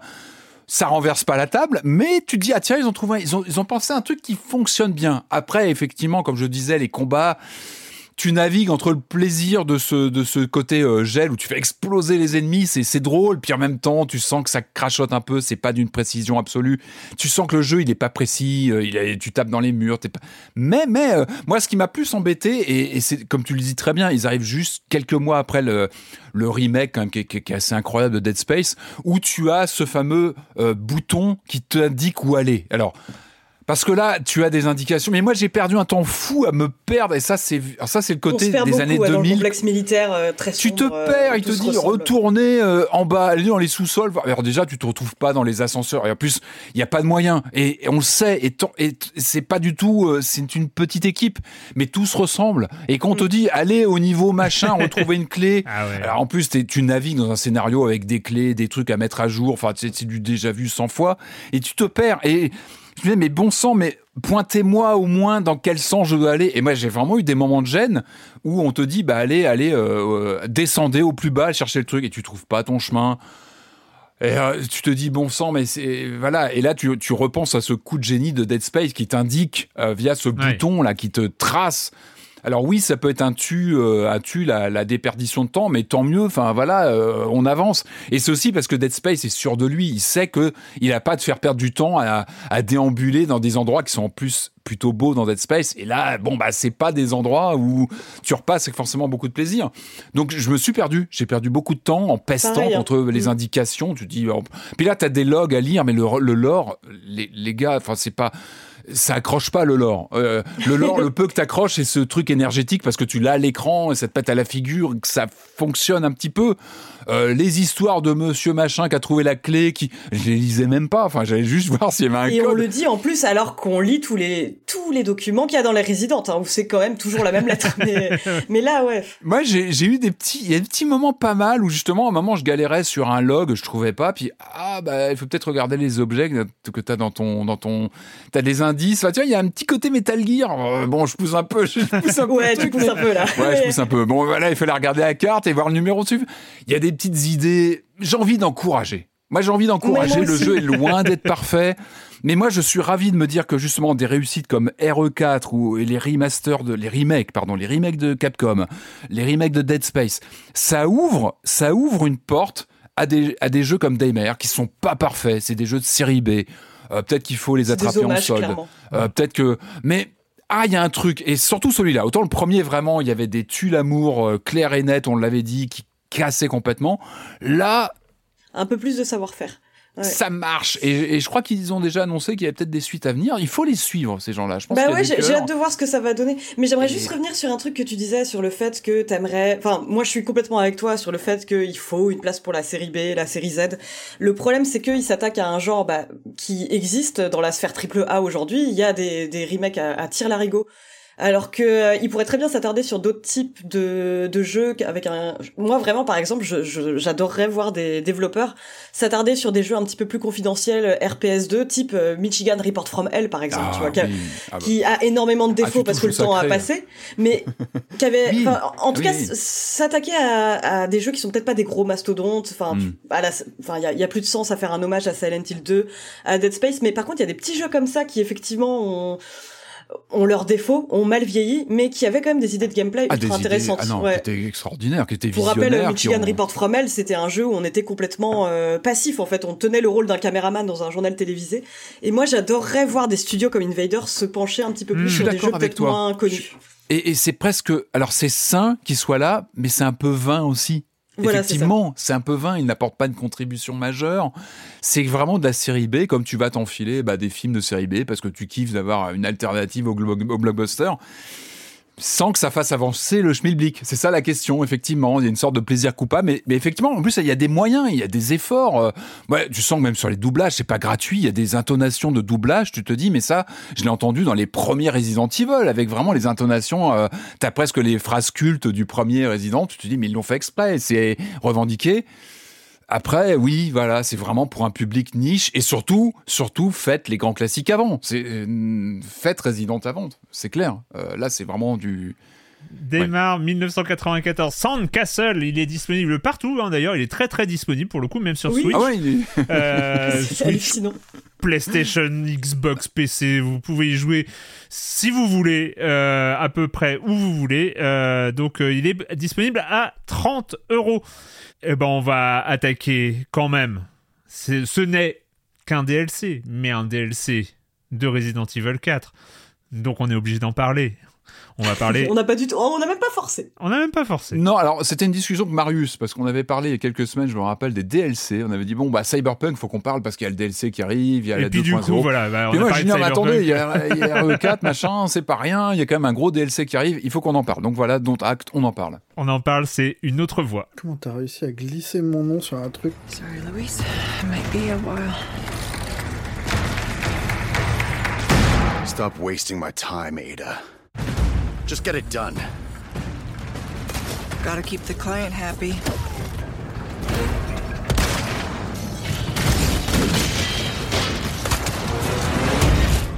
You two are infected? You must already feel the effects, eh? Resident Evil 4, une autre voix, Separate Ways, en version originale. Donc, on a longuement parlé, plusieurs fois, à répétition, de ce Resident Evil 4, de ce remake qui est finalement arrivé. Et bah forcément, c'est euh, aussi euh, une tradition. Il y a des personnages à explorer, il y a des, autres, d'autres choses à faire à partir de ce de ce monument euh, de base. Donc, une autre voix. Julie, qu'est-ce que ça donne, ce petit DLC Bah, pas si petit que ça, en fait. Ouais, bah oui, pas si petit que ça, ouais, justement, c'est intéressant qu'on en parle parce qu'on est bien sur 6 à 7 heures de jeu. Euh, c'est plus généreux. Le DLC existait déjà à l'époque euh, du jeu original, mais était plus court, plus ramassé. Et euh, bon, bah, petite piqûre de rappel très rapidement, mais bon, le remake du 4 pour moi était complètement inespéré. C'était vraiment le, Capcom qui avait déjà montré sa maîtrise du remake a vraiment excellé avec celui-ci parce qu'il y avait vraiment des, des nouvelles scènes qui restaient complètement dans l'esprit du jeu original et forcément moi je lance ce DLC en me disant bah génial je vais je vais retrouver quelque chose euh, où j'aurai l'impression de retrouver mon expérience originale mais avec suffisamment d'ajouts de nouveautés un gameplay euh, un gameplay moderne donc du coup je l'ai lancé en étant ultra contente. Euh, tout ça pour me retrouver avec une introduction euh, qui ressemble à un film euh, érotique de RTL 9. Enfin, vraiment, je pense qu'il faut le signaler quand même parce que vraiment, je la rencontre parce qu'on incarne Ada Wong, donc un personnage qu'on entreaperçoit déjà dans dans le remake du 4 et Louis, euh, qu'on voit aussi également dans, dans le jeu original, qui se rencontrent, et c'est quand même deux personnages très euh, très séducteurs, euh, donc euh, sur un petit air de flamenco, ils s'allument des cigarettes d'un air lascif. Donc je me suis dit, ok, on est en pleine nanarderie, c'est euh, ça va être comme ça tout du long, ça se calme un petit peu, mais euh, en termes de gameplay, par contre, enfin très vite, moi j'ai eu un, j'étais ultra contente parce qu'on constate que là où Léon Kennedy se jouait comme un énorme tractopelle, Ada Wong est un perso qui est beaucoup plus souple, euh, beaucoup plus agile, qui a un, bah, un gameplay radicalement différent en fait parce qu'elle elle, elle dispose d'un d'un pistolet grappin qui lui permet de bah, de d'explorer euh, de manière verticale les niveaux. Et ce qui est super intéressant, c'est qu'on se retrouve à arpenter exactement les mêmes cartes que euh, dans la campagne de base, mais on, on apprend ça de manière tout à fait différente. Enfin, Il y a des, des- il y a des combats de boss qui sont assez exceptionnels, je trouve, parce qu'on passe son temps Ah, oui, à sauter de toit en toit en se disant bah, voilà, euh, je j'ai j'ai une vue d'ensemble pour euh, pour éliminer mon ennemi. Et franchement, enfin rien que ça, rien que ce coup du grappin, ça change tout parce qu'on a un, un rapport complètement différent aux, aux ennemis. C'est Mais il était dans le DLC euh, première version? Dans le DLC Oui. première version, ouais. Mais là, euh, avec le plaisir en fait du- Ah oui. d'un gameplay moderne Ouais, et vraiment ça. fluide et souple. Enfin, c'est, je, je le trouve honnêtement très très réussi. J'ai j'ai j'ai pris un, un pied monstre là-dessus parce que euh, Ada est un perso bah, qui en plus a été un peu plus approfondi euh, Ouais. dans ce DLC à l'image du personnage d'Ashley dans le dans le jeu original. C'est ultra agréable de la jouer et ça donne une vibe très différente, je trouve, à, à Resident. Il y a un côté James Bondesque en fait qui Clairement. qui marche euh, ultra bien. Enfin, c'est Ça fait beaucoup, ouais, dans la même phrase. ça fait beaucoup dans la même phrase, mais euh, mais vraiment, enfin c'est pour pour quelqu'un qui aime les jeux à la James Bond et Patrick, j'imagine que tu te retrouves aussi là-dedans. Oui, c'est- T'as vraiment ce côté esquiver des lasers. Ouais, euh, grandiloquent, la mise en scène de poseur, enfin, il y a tout, quoi. Il y a, il y a ça, ça marche. euh, Ça marche ultra bien quoi. Et euh, bah, le je- le truc c'est qu'on retrouve vraiment le même rythme effréné euh, de RE4 qui je trouve est assez similaire à un Uncharted 4. C'est- Ça s'arrête jamais en fait. Enfin c'est euh, c'est des heures ultra denses où on va euh, jamais avoir le moindre temps mort. Mais on a toujours la même impression. On sait qu'on a à peine deux balles dans le barillet avec 40 ennemis euh, et zéro kit de soins euh, à proximité. Donc il y a ce sentiment de stress qui ne s'apaise jamais réellement et qui, qui je trouve nous tient, euh, nous tient vraiment tout du long. quoi. C'est, c'est, c'est super bien.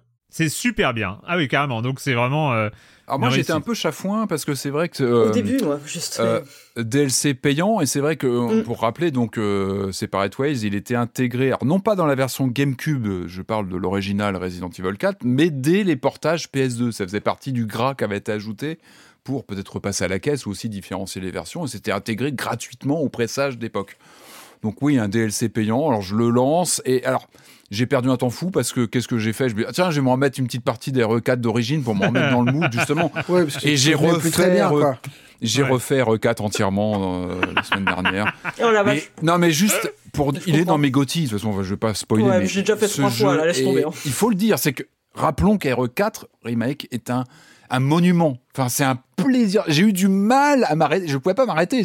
Je l'ai refait avant d'a- d'attaquer cette extension et le jeu d'origine est quand même monumental. Et je pense, je pèse mes mots. Et cette extension, mais ce qui est incroyable, c'est que, que ça fonctionne admirablement bien. Et que c'est. euh, euh, alors, on rappelle, hein, donc, ce que je trouve vraiment intéressant, déjà, l'objet narratif lui-même est intéressant, c'est qu'on est vraiment sur quelque chose qui est propre aux jeux vidéo, c'est qu'on on suit. Euh, donc ce personnage d'Ada Wong, on l'a dit, hein, euh, charismatique, poseuse, etc., euh, lors d'événements qui s'entrecroisent avec les événements d'RE4. Et j'ai trouvé ça malin en termes de mise en scène, c'était déjà là à l'époque, mais là c'est sublimé par l'art du remake par Capcom. C'est qu'on retrouve, donc on suit notre chemin avec Ada Wong, mais on croise Léon Kennedy, et parfois j'adore les moments où on, on l'aperçoit juste faire Oui. des actions du RE4 d'origine. Vous voyez On se retour en vers... train de jouer, Retour vers le futur 2, il y a des séquences comme ça où on voit des actions du précédent qui sont mis en scène et on retrouve ça. Et c'est génial parce que Euh, t'as cet entrecroisement des deux narrations euh, parce que euh, comment dire, Ada Wong, c'est une espionne qui on sait pas trop pour qui elle travaille, mais on sait que là elle est commanditée par Wesker pour retrouver l'ambre, donc elle est pas du tout là pour les mêmes raisons que Léon Kennedy qui vient sauver la, fille du président, mais ils se croisent, on l'aperçoit et, euh, et c'est génial parce que ça ça t'apporte déjà une vision euh, euh, des événements du jeu que tu viens de faire, donc Enfin, c'est- génial, ne serait-ce que narrativement, c'est super malin. Et puis, mais quel pied, envie de me main. moquer, mais je sais que s'ils font un DLC Baldur, je... Voilà. Vas de Je t'ai vu rigoler quand on a parlé de l'ambre. Tu vas craquer. Alors, c'est vrai que non, il y a le côté narratif qui est super plaisant de recroiser Louis, de de de de, de voir l'action d'un autre point de vue. En plus, c'est plutôt bien Ouais. mis en scène. Avec Et puis manette en main. euh. Manette en main, tu t'oublies très vite le côté ronchon de de- d'avoir un DLC payant parce que c'est tellement plaisant à jouer. C'est tellement différencié du gameplay. Tu l'as dit, Julie, de Léon. Tu l'as très bien situé. C'est un bulldozer, Léon. Et avec Mm. ses qualités, ses défauts, c'est que tu te sens quasi indestructible. Là, avec euh, avec Ada, c'est super rapide. T'as ce grappin qui est une bénédiction, le grappin, parce qu'effectivement, euh, t'as t'as un côté à la Batman où tu vas pouvoir at- attraper en, des corniches en hauteur pour t'extraire des des- des- des- d'un- d'une séquence de combat un peu difficile ou pour accéder à des à des endroits. Alors c'est très scripté, hein, c'est pas du tout libre. Ah oui, on n'est pas dans pas, un Batman à la euh, Rocksteady. oui, oui, oui. C'est très scripté, mais c'est bien scripté. Ça donne vraiment, ça augmente des séquences. Non, non, pas Non, du tout. non, non, T'es- ouais. non, mais c'est c'est jamais frustrant. Ça apparaît à un moment, toujours à des moments qui te paraissent judicieux lors des combats. Elle utilise le grappin lors des lors des affrontements, qui sont mais dès Resident Evil 4, les combats sont dantesques. Il faut le rappeler, c'est aussi une des grandes qualités de RE4 et c'est aussi ce qui a fait la force de ce jeu dans la saga Resident, c'est qu'on a des combats jouissifs. Et alors là, c'est augmenté, c'est augmenté par le bah, la, la rapidité de, de Ada et c'est cette gestion du grappin qui fait que tu peux dès que tu affaiblis un ennemi, hop, tu peux enclencher ce, ce grip avec la touche R1 et tu vas te projeter dessus Mais oui, et tu, lui mets un coup. Mais alors du coup, lorsque tu as trois ennemis devant toi, tu peux en loquer un, enfin le, le, le tabasser, l'affaiblir. Tu vas enclencher ton grappin et te jeter sur le groupe des trois, tous les foutre à terre. C'est jouissif, ça augmente complètement le. En fait, ça donne une dynamique nouvelle bah, aux affrontements de RE4 qu'on connaît bien. Ça apporte une dynamique, une vitesse, une vitalité. C'est assez incroyable. D'autant plus qu'il y a la fonctionnalité des, euh, des espèces de petits charmes, des petits porte-clés qu'on peut ajouter à sa mallette et qui peuvent changer radicalement le gameplay parce que ça nous permet en gros de de bénéficier d'un pouvoir spécial. Par exemple, moi, celui que j'utilisais tout le temps, c'était la possibilité de pouvoir enlever les boucliers au Ganados avec le Ouais. avec le grappin, sont- de pouvoir les énervants. T'as plein de petits trucs comme ça, en fait, des petites Ouais. variations assez malines qui font qu'on n'a pas du tout l'impression de jouer au même jeu. On est dans le même univers, mais on joue à mais un jeu euh, complètement différent. ouais, survitaminé. Et du coup bah du coup euh, je trouve que Ada elle imprime une personnalité en dehors de tous les clichés dont tu as parlé évidemment parce qu'on est on est là aussi dans de la série B grand luxe euh, grand budget. Mais on reste sur du un scénario qui qui tient pas debout. Enfin tout ça c'est c'est ça qu'on oui, adore aussi là-dedans. On adore ça ça tient pas debout deux minutes le scénario. Mais c'est pas grave. Et là il y a une décontraction de ce personnage de super héroïne à la Batman euh, qui, qui, qui, qui est super classe mais c'est incroyable c'est justement enfin il y a ce- il y a ce twist de, de la dynamique qui est complètement revu il y a ce petit j'aime bien ce- cette petite saveur euh, enquête. Alors ça va pas très loin non plus ça reste une petite surcouche. Euh, elle porte des lentilles de contact qui lui permettent d'avoir une vision un peu augmentée. Là encore un peu à la Batman. Ça va jamais bien loin. Il y a des petits moments d'enquête où il faut suivre les pas d'un personnage. Genre ça, ça va servir là, d'une énigme. Là aussi il y a des énigmes. Mais il faut il faut saluer je trouve la science de Capcom. C'est marrant qu'on on parlait de Daymer avec tous ces déséquilibres c'est parfois cette rugosité dans le gameplay et le repérage. Là on sent que bah ils, ils savent faire. C'est Mm. la Ouais. Rolls c'est la Rolls des énigmes qui sont du, pas trop dures mais pas non plus trop trop débilisantes. Enfin c'est jamais ils te prennent pas pour tu vois c'est ça reste agréable à, à, à- à parcourir. Les combats c'est pareil. Le côté énigme il y a une énigme qui justement met à contribution ce repérage des pas. C'est plutôt malin euh, c'est jamais bloquant tout ça est fait on sent qu'il y, a- il y a vraiment une maestria et puis il y a des moments je trouve qu'il y a des moments absolument jouissifs le combat contre une des grosses créatures là, le Bah ouais, celle qui fait la taille d'un immeuble là. Ouais. voilà, on va pas en dire trop parce qu'il y a aussi des... Ouais. ce qui est intéressant, ce qui est malin, c'est qu'on surprises, ouais. il y a des surprises, il y a des rajouts par qui étaient manquants du RE4 qui sont qui sont très malins. Euh, c'est un- c'est une extension qui cite l'univers Resident Evil, film y compris, c'est plutôt malin. Enfin, il y a un côté miroir par rapport euh, justement à tout l'existant de, de la franchise. Et ce combat, moi, je l'ai- trouvé mais absolument dantesque. Mm. Où on va pas en dire trop, mais tu es dans un simili village qui est mais réduit en morceaux, ça ne ressemble à rien. C'est-à-dire que même un combat de, de Spider-Man à côté, c'est de la, c'est de la, c'est de la, c'est de la, c'est de la broutille. C'est dantesque. Mais j'ai pris un pied d'enfer en jouant à cette, à ce, ce- j'aime pas les boss.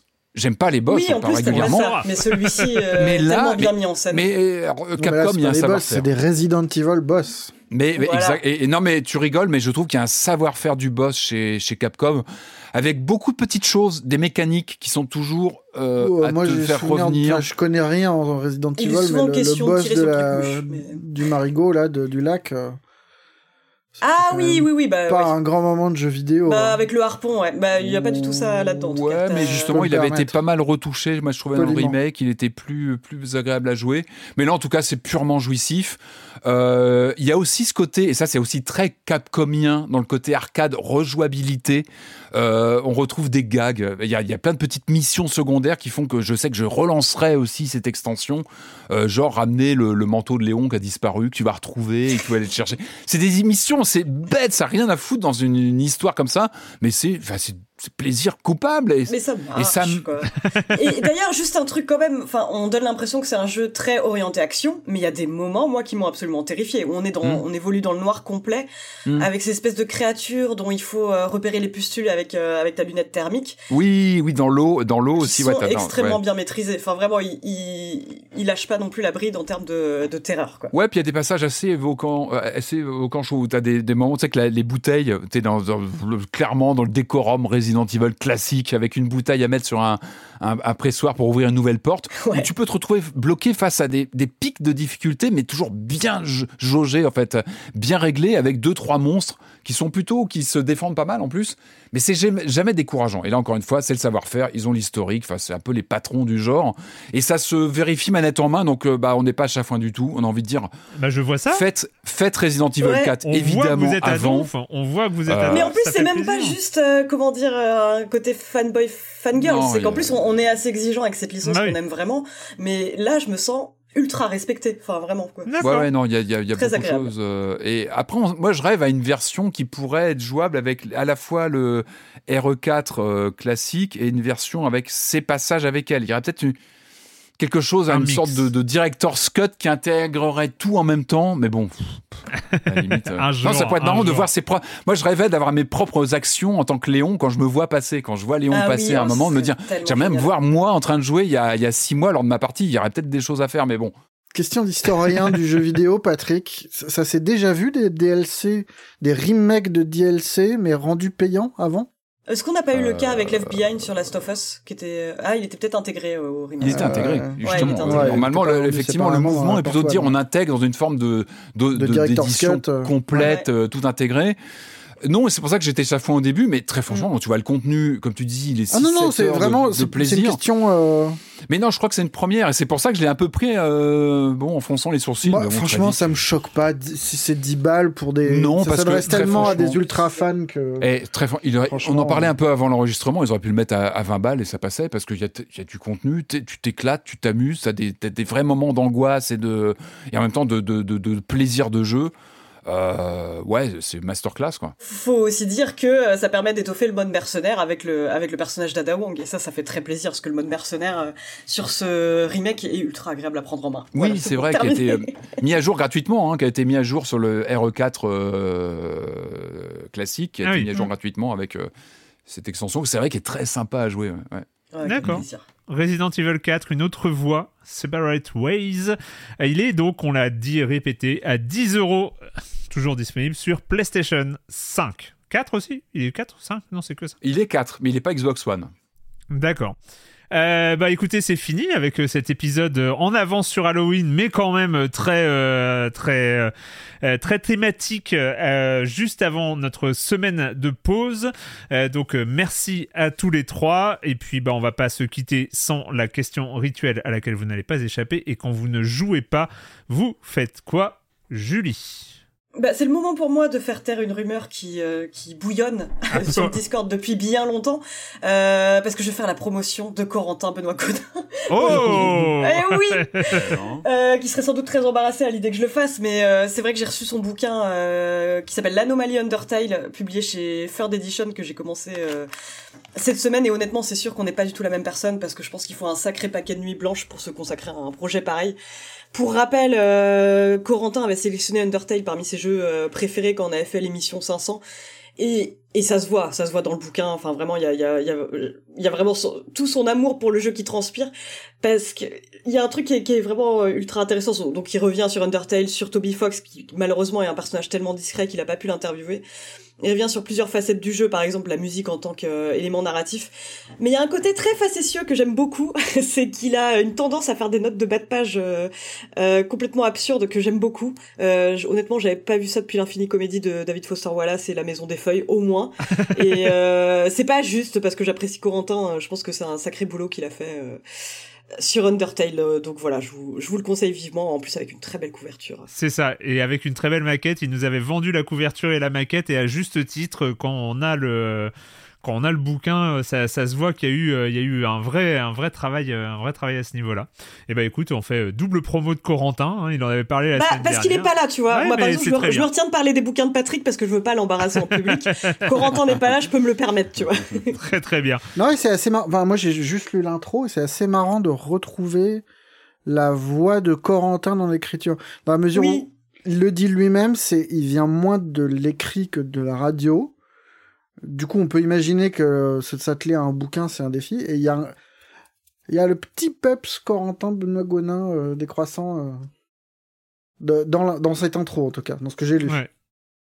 Euh, bah, c'est l'anomalie Undertale chez Sœur d'édition. Patrick, Alors, saison 10, épisode 05, ça s'appelle Meurtre virtuel. Bon, il faut que je vous parle, on est entre nous, hein, ça reste entre nous évidemment. Je vous ai déjà euh, expliqué ma, ma capacité à tomber dans les méandres des diffusions de télé, euh, vous savez, les- la télé linéaire avec des horaires de, Celle-là, de- ouais. de- à poser en fin d'après-midi.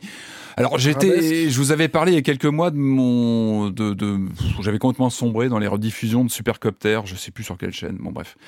Et alors là, je suis, je suis tombé dans la, dans la, comment dire. Alors j'ai fini 10. Colombo. On fait quoi Alors on fait quoi quand on a vu tous les Colombos qu'on connaît par mais on cœur? les fait comment? revoit encore et non, encore. ben, ben, on les revoit, mais ça, je, je, je m'y applique évidemment. Non, je suis tombé dans Arabesque qui passe euh, sur Télébraise tous les, toutes les fins d'après-midi, trois épisodes par jour. Alors, je les regarde pas tout le temps. Tu les regardes en fin d'après-midi? Euh, J'avoue que, en fait, mais c'est un truc très années Avec une 80, soupe ça d'avoir une horreur, un horaire, j'allais dire une horreur, un horaire de, de diffusion en fin d'après-midi à 19h35. ou- Ça n'existe plus, ça. Mais si, Sur il y a encore des chaînes. Sur Télébraise, trois épisodes en fin d'après-midi. Alors moi, je vous cache pas, des fois je les mets en fond, puis bah je travaille à côté ou je, je pose un œil et je regarde. Bon, parce que, alors pourquoi? Parce que bah déjà, bah il y a un truc qu'on un peu routinier et puis et puis c'est pas désagréable arabesque avec donc euh, Jessica Fletcher euh, qui fait ses enquêtes elle est elle est elle est auteure de, de romans policiers puis évidemment à chaque épisode elle fait même l'enquête je vous ai déjà parlé je crois que j'avais trouvé un coffret saison 2 il y a pas longtemps bon j'avais commencé Ouais, ouais, et puis là je déjà suis fait du arabesque. je suis entré dans une surconsommation quotidienne de ce truc Saison il y a des 10, doublages épisode 5. hein, alors, euh, oui, j'y viens. Alors, j'y viens. Pourquoi je fais cette veille pour vous? Bah, C'est pour vous que je la fais. Parce que moi, j'attends, je guette. Moi, j'aime bien ces séries-là. Je guette quoi? Je guette l'épisode Halloween. euh, je guette l'épisode sur une, euh, sur une, euh, comment dire, une croisière. Vous savez, ces grands, ces grands motifs des séries des années 80-90 qu'on retrouve à chaque hein. fois.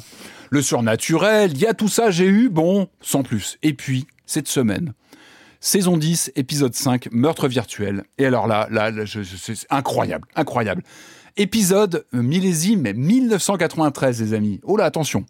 Et alors là, Jessica Fletcher a été embauchée pour écrire un scénario de jeu vidéo pour Marathon Image, un studio de la Silicon Valley. Et alors, je me dis, qu'est-ce qui se passe? Et alors là, c'est incroyable, incroyable, c'est qu'on est dans un épisode de, quand même de 93, donc 93, il se passe des choses. Hein. Nintendo annonce l'Ultra 64, euh, euh, on parle de VR euh, qui commence à arriver dans les, dans les, dans les salles, etc., spécialisées. Et alors, on a un épisode avec évidemment un meurtre en point d'orgue, mais avant ça, euh, donc, euh, notre héroïne écrit un scénario de, de jeu d'enquête et elle, elle chausse des, des elle chausse un, un- on la voit dans une salle avec un, un- un- comment dire un casque de réalité virtuelle où elle met en scène Alors c'est troublant parce que du coup, vous imaginez bien une série télé des années 90 qui imagine la VR du futur avec du coup de la full motion vidéo, c'est quand elle porte son casque, elle se retrouve dans un truc à la Seven Guest avec des, des, des invités dans un manoir, mais c'est évidemment filmé IRL en fait, mais avec une sorte de, de pixelisation qui imagine ce que serait un jeu FMV du futur. J'ai failli, j'ai failli m'effondrer quand j'ai vu ça. C'est absolument magique. On est en 93, donc le- le- au moment de la production de l'épisode, on est quand même l'année de sortie de The Seven Guest, par exemple. Je me dis, mais est-ce qu'ils se sont pas inspirés de ça? Euh, On nous parle de la Silicon Valley parce que ça se passe sur place. Je crois qu'il y a un personnage qui dit, oui, c'est la vallée des dingues. En plus, avec cette VF qui apporte un petit, un petit fumet de décalage de choses que les traducteurs ne savent même pas de quoi ils parlent. C'est magique, c'est absolument incroyable. En plus, ça, presque ça prédit Fantasmagoria quelques années après. Donc, on, on voit donc euh, Fletcher avec son casque de réalité virtuelle qui enquête. À un moment, le codeur qui dit non, mais il a peut-être caché des choses dans ce manoir virtuel. Ah, c'est incroyable. Essayez de voir cet épisode. Je crois qu'il est en replay sur Télébraise. On peut encore le voir. C'est absolument magique sur la méconnaissance. Euh, oh, il, il tou- il travaille ça sur, sur des tours. On voit qu'il n'y a rien dedans. Oh mon Dieu, mais quel moment de bonheur. Si vous pouvez voir ça, euh, saison 10, épisode 5, meurtre virtuel. Tu sur- irais jusqu'à regarder un remake d'Arabesque Ah, Mais ça a été annoncé. Il y a Ouais, je un- sais, c'est pour ça que je demande, tu mais est-ce que tu, euh, tu fais partie je du me suis- Bah, ou ça t'es un, t'es un puriste et tu refuserais Ah, je suis quand de- même puriste avec l'actrice. Euh, Je pense que c'est comme Colombo, c'est enfin c'est c'est difficile à, à Jessica reproduire. Fletcher, hein. Et surtout, c'est tellement dans son jus. Pourquoi je regarde C'est parce qu'il y a le doublage des années 80-90, parce qu'on aborde la Silicon Valley, mais avec une vue des années 90. Enfin, des- incroyable. C'est intraduisible aujourd'hui. Ça a aussi son intérêt parce que parce que c'est du doublage d'époque, parce que c'est des ambiances boisées des années 90, 80. bon, en tout cas, c'est vraiment une petite pépite. Je vais peut-être arrêter de regarder parce que j'ai trouvé l'épisode. Ouais, ça y est, ouais. je l'ai. Il est là. Euh, Est-ce que tu vas, en tu- replay. du coup, tu vas le, le chercher en DVD ou euh Bah, j'ai commencé à regarder, c'est hors de prix, hein, c'est la saison 10.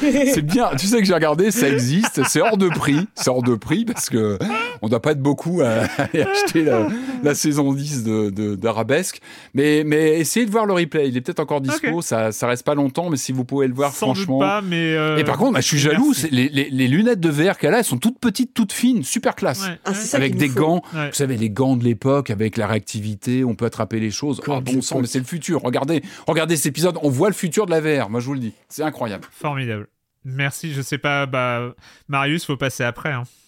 J'ose pas, j'ose pas. Moi, c'est des séries modernes, elles sont imparfaites, donc c'est parce que ça passera à la postérité. Est-ce que dans 30 ans, quelqu'un s'émerveillera de la chute de la maison Usher euh, par Mike Ah, ça dépend, Flanagan alors, ça de la même quoi, façon parce que- Ouais, je suis curieuse parce que j'ai The Hill House, tout ça, j'étais pas non plus. Voilà, moi j'ai un pareil, j'ai un- une relation compliquée à Flanagan. À chaque fois, je me fais avoir par le début et je Pareil. trouve ça nul à la fin. Et, euh, et du coup, là, j'y allais un peu à reculons et, euh, et j'ai tendance à penser le contraire, que c'est un peu nul au début et Ah. pas mal à la fin. C'est Ah, bah c'est Non, c'est j'ai un- cool. C'est mieux. J'ai un rapport amour-haine à cette série qui est assez étrange où je sais pas, ce- enfin, c'est bizarre. Donc c'est euh, une adaptation de la chute de la maison Usher de Poe, Mhm. mais en vérité c'est pas vraiment une adaptation de la maison Usher, c'est une adaptation de tout Poe, puisque chaque épisode est son propre remake d'une nouvelle, dans le cadre d'une histoire Ah ouais. plus large qui recompose celle de la maison Usher avec des variations euh, qui sont pas forcément heureuses au départ. Il y a un côté succession euh, dans la reconstitution du truc qui est pas heureuse Parce que succession c'est brillant et là euh, tenter de faire la même chose avec en plus des adaptations d'adaptations enfin, c'est et en même temps il y a des moments où il faut reconnaître que le côté grandiloquent de, de Flanagan ça marche bien euh, je suis faible devant ce genre de choses ça me plaît. Et puis d'autres où tu soupires il y a, il y a- c'est étonnamment gore il y a des moments vraiment dégueulasses. Ah ouais? Ouais, la fin du premier épisode, il me semble, est vraiment, ou du deuxième, je sais plus, est vraiment crado. Euh, c'est, c'est intéressant. Et, et deuxième série aussi qui est intéressante sans être parfaite, plus surprenante encore, euh, série coréenne qui s'appelle Bargain. Sur, alors le premier était sur Netflix, donc c'est vraiment pour tout le monde. Mm. Euh, Bargain, c'est plus confidentiel, c'est Paramount Plus. C'est euh, c'est n'importe quoi, mais alors c'est l'inverse. Le début est formidable. C'est un truc que j'avais pas vécu depuis longtemps en série. Et j'en bouffe de la série. Euh, C'est pas le polar qui se transforme, c'est pas ça le, c'est ce que Hein c'est pas, c'est pas le, polar qui se transforme vers euh, quelque chose d'autre, c'est pas ça? Ouais, c'est une tempête. Ouais. Enfin, ton- c'est un truc. euh, pendant deux épisodes, euh, on sait pas du tout où on est. Le truc commence dans une chambre d'hôtel, ça commence façon thriller. On pense qu'une fille va se faire agresser, violer, et puis ça bascule. C'est n'importe quoi, mais c'est du bon n'importe quoi au début. Et vraiment, c'est assez. euh, Enfin, c'est assez audacieux, quoi. Ça- Mm. Si vous voulez voir une série que vous n'avez pas déjà vue, ou vous n'avez pas l'impression d'avoir déjà, ah oui, ça s'est pioché là-dedans, ça c'est ça, ça c'est bidule. Il y a quand même un, un côté euh, tourbillon qui est assez, euh, assez étonnant. Bon, après, c'est, c'est, ça tient pas complètement ses promesses, mais c'est pas grave. Euh, c'est, non, c'est une curiosité à voir. Bargain. Bargain sur Paris. Paris. Pour ma part, euh, pour ma part, ah, si, bah, j'ai fait, euh, je me suis plié à l'exercice de la playlist euh, pour euh, le site 8bits.co, donc euh, 8bits.co, qui est une web radio euh, de musique de jeux vidéo. Qui est vachement bien. Le site est vachement bien en fait. Depuis Ouais, c'est je, bien, le connaissais pas et puis en fait ça me sert de musique de fond. euh, Maintenant, il est passé en mode euh, en mode fenêtre à côté et puis euh, l'ai à peu près, euh, l'ai très souvent dans le casque. Et ils m'ont proposé donc de faire une playlist. Alors, je suis loin d'être le premier. Gotos était passé par là avant, qui est beaucoup plus légitime sur les musiques de jeu que moi par ailleurs. Mais ils m'ont proposé de construire une playlist de une heure, dont la première diffusion a été ce mercredi à 20h. Donc, parce que c'est une web radio, donc il y a un live, donc il y a un live de web radio. Euh, mais les playlists sont disponibles à l'écoute en replay. Je le signale parce que sur le site euh, 8bits.co, là maintenant, normalement, j'ai reçu un mail euh, pendant l'enregistrement. Normalement, la playlist est disponible en replay. Et donc voilà, j'ai- dû faire une playlist de une heure et donc ça a été un exercice vachement cool parce que euh, parce que j'ai pas du tout une culture musicale du jeu vidéo. Voilà, je l'admets. euh, euh, Il y a quelques morceaux, j'ai mes tubes. Mm. J'ai les tubes du jeu vidéo. DJ Erwan, j'adore. Non, mais j'ai mes tubes à moi, j'ai les tubes du jeu vidéo que j'adore, enfin que je considère comme étant les tubes du jeu vidéo, et puis j'ai des morceaux pour euh, qui sont liés au jeu que j'adore. Donc en fait c'est c'est euh, et puis j'ai fait un mix des trois, c'est-à-dire que c'est pas une playlist très originale, il y a vraiment il y a vraiment du gros euh, du, du gros titre hyper connu que euh, euh, qui passe même plus euh, dans les blind tests jeux vidéo tellement euh, tellement les musiques dès les trois premières notes tu connais quoi. T'as mis, t'as mis du Silent Hill 2. J'étais là, c'est hyper Erwan Core. Il y a du Journey, enfin, il y a du Hades, il y a du Slay the Spire. Ouais, mais on est tous en train de regarder. Mais il y a du Silent Hill 2. Oui, bah Il y a oui du oui. Silent Hill 2 et ça, rien que pour ça, un gros bisou Ouais, Erwan. Disco quoi. Elysium surtout. Ouais. Ouais, et donc, euh, mais voilà, c'est vraiment, euh, c'est une playlist footrack, c'est-à-dire qu'il m'a demandé de trouver un titre à cette playlist, mais il y a aucune ligne éditoriale, euh, il y a aucune ligne directrice, tu vois, il y a des chansons, il y a des, euh, il y a, il y a, il y a, y a de la musique électro, euh, il y a de la musique euh, classique, il y a de l'épique et tout ça. Mais bon, j'aime bien le résultat et en plus c'est mixé, euh, donc euh, c'est c'est cool. Ça fait combien de titres en tout? Euh, À peu près pour 17, une idée il y a 17, 17. titres euh, dans, dans, dans la playlist. Il y a du Rhythm Doctor, euh, Julie. Mais Voilà. oui, j'ai vu aussi. bah, tellement bien en plus ce morceau, je l'adore. Voilà, donc, euh, donc voilà, C'est ça très fait un- vous pouvez retrouver cette playlist, ça s'appelle One More Turn, et c'est, c'est- vous pouvez l'écouter sur 8bits.co, voilà. Et bah écoutez, c'est fini, comme annoncé, la semaine prochaine, pas d'émission, c'est vacances, on va se remettre de ce début de saison 17, et puis on se retrouve donc dans deux semaines pour parler de jeux vidéo sur libération.fr et sur les internets. Ciao. Ciao. Salut. Bye.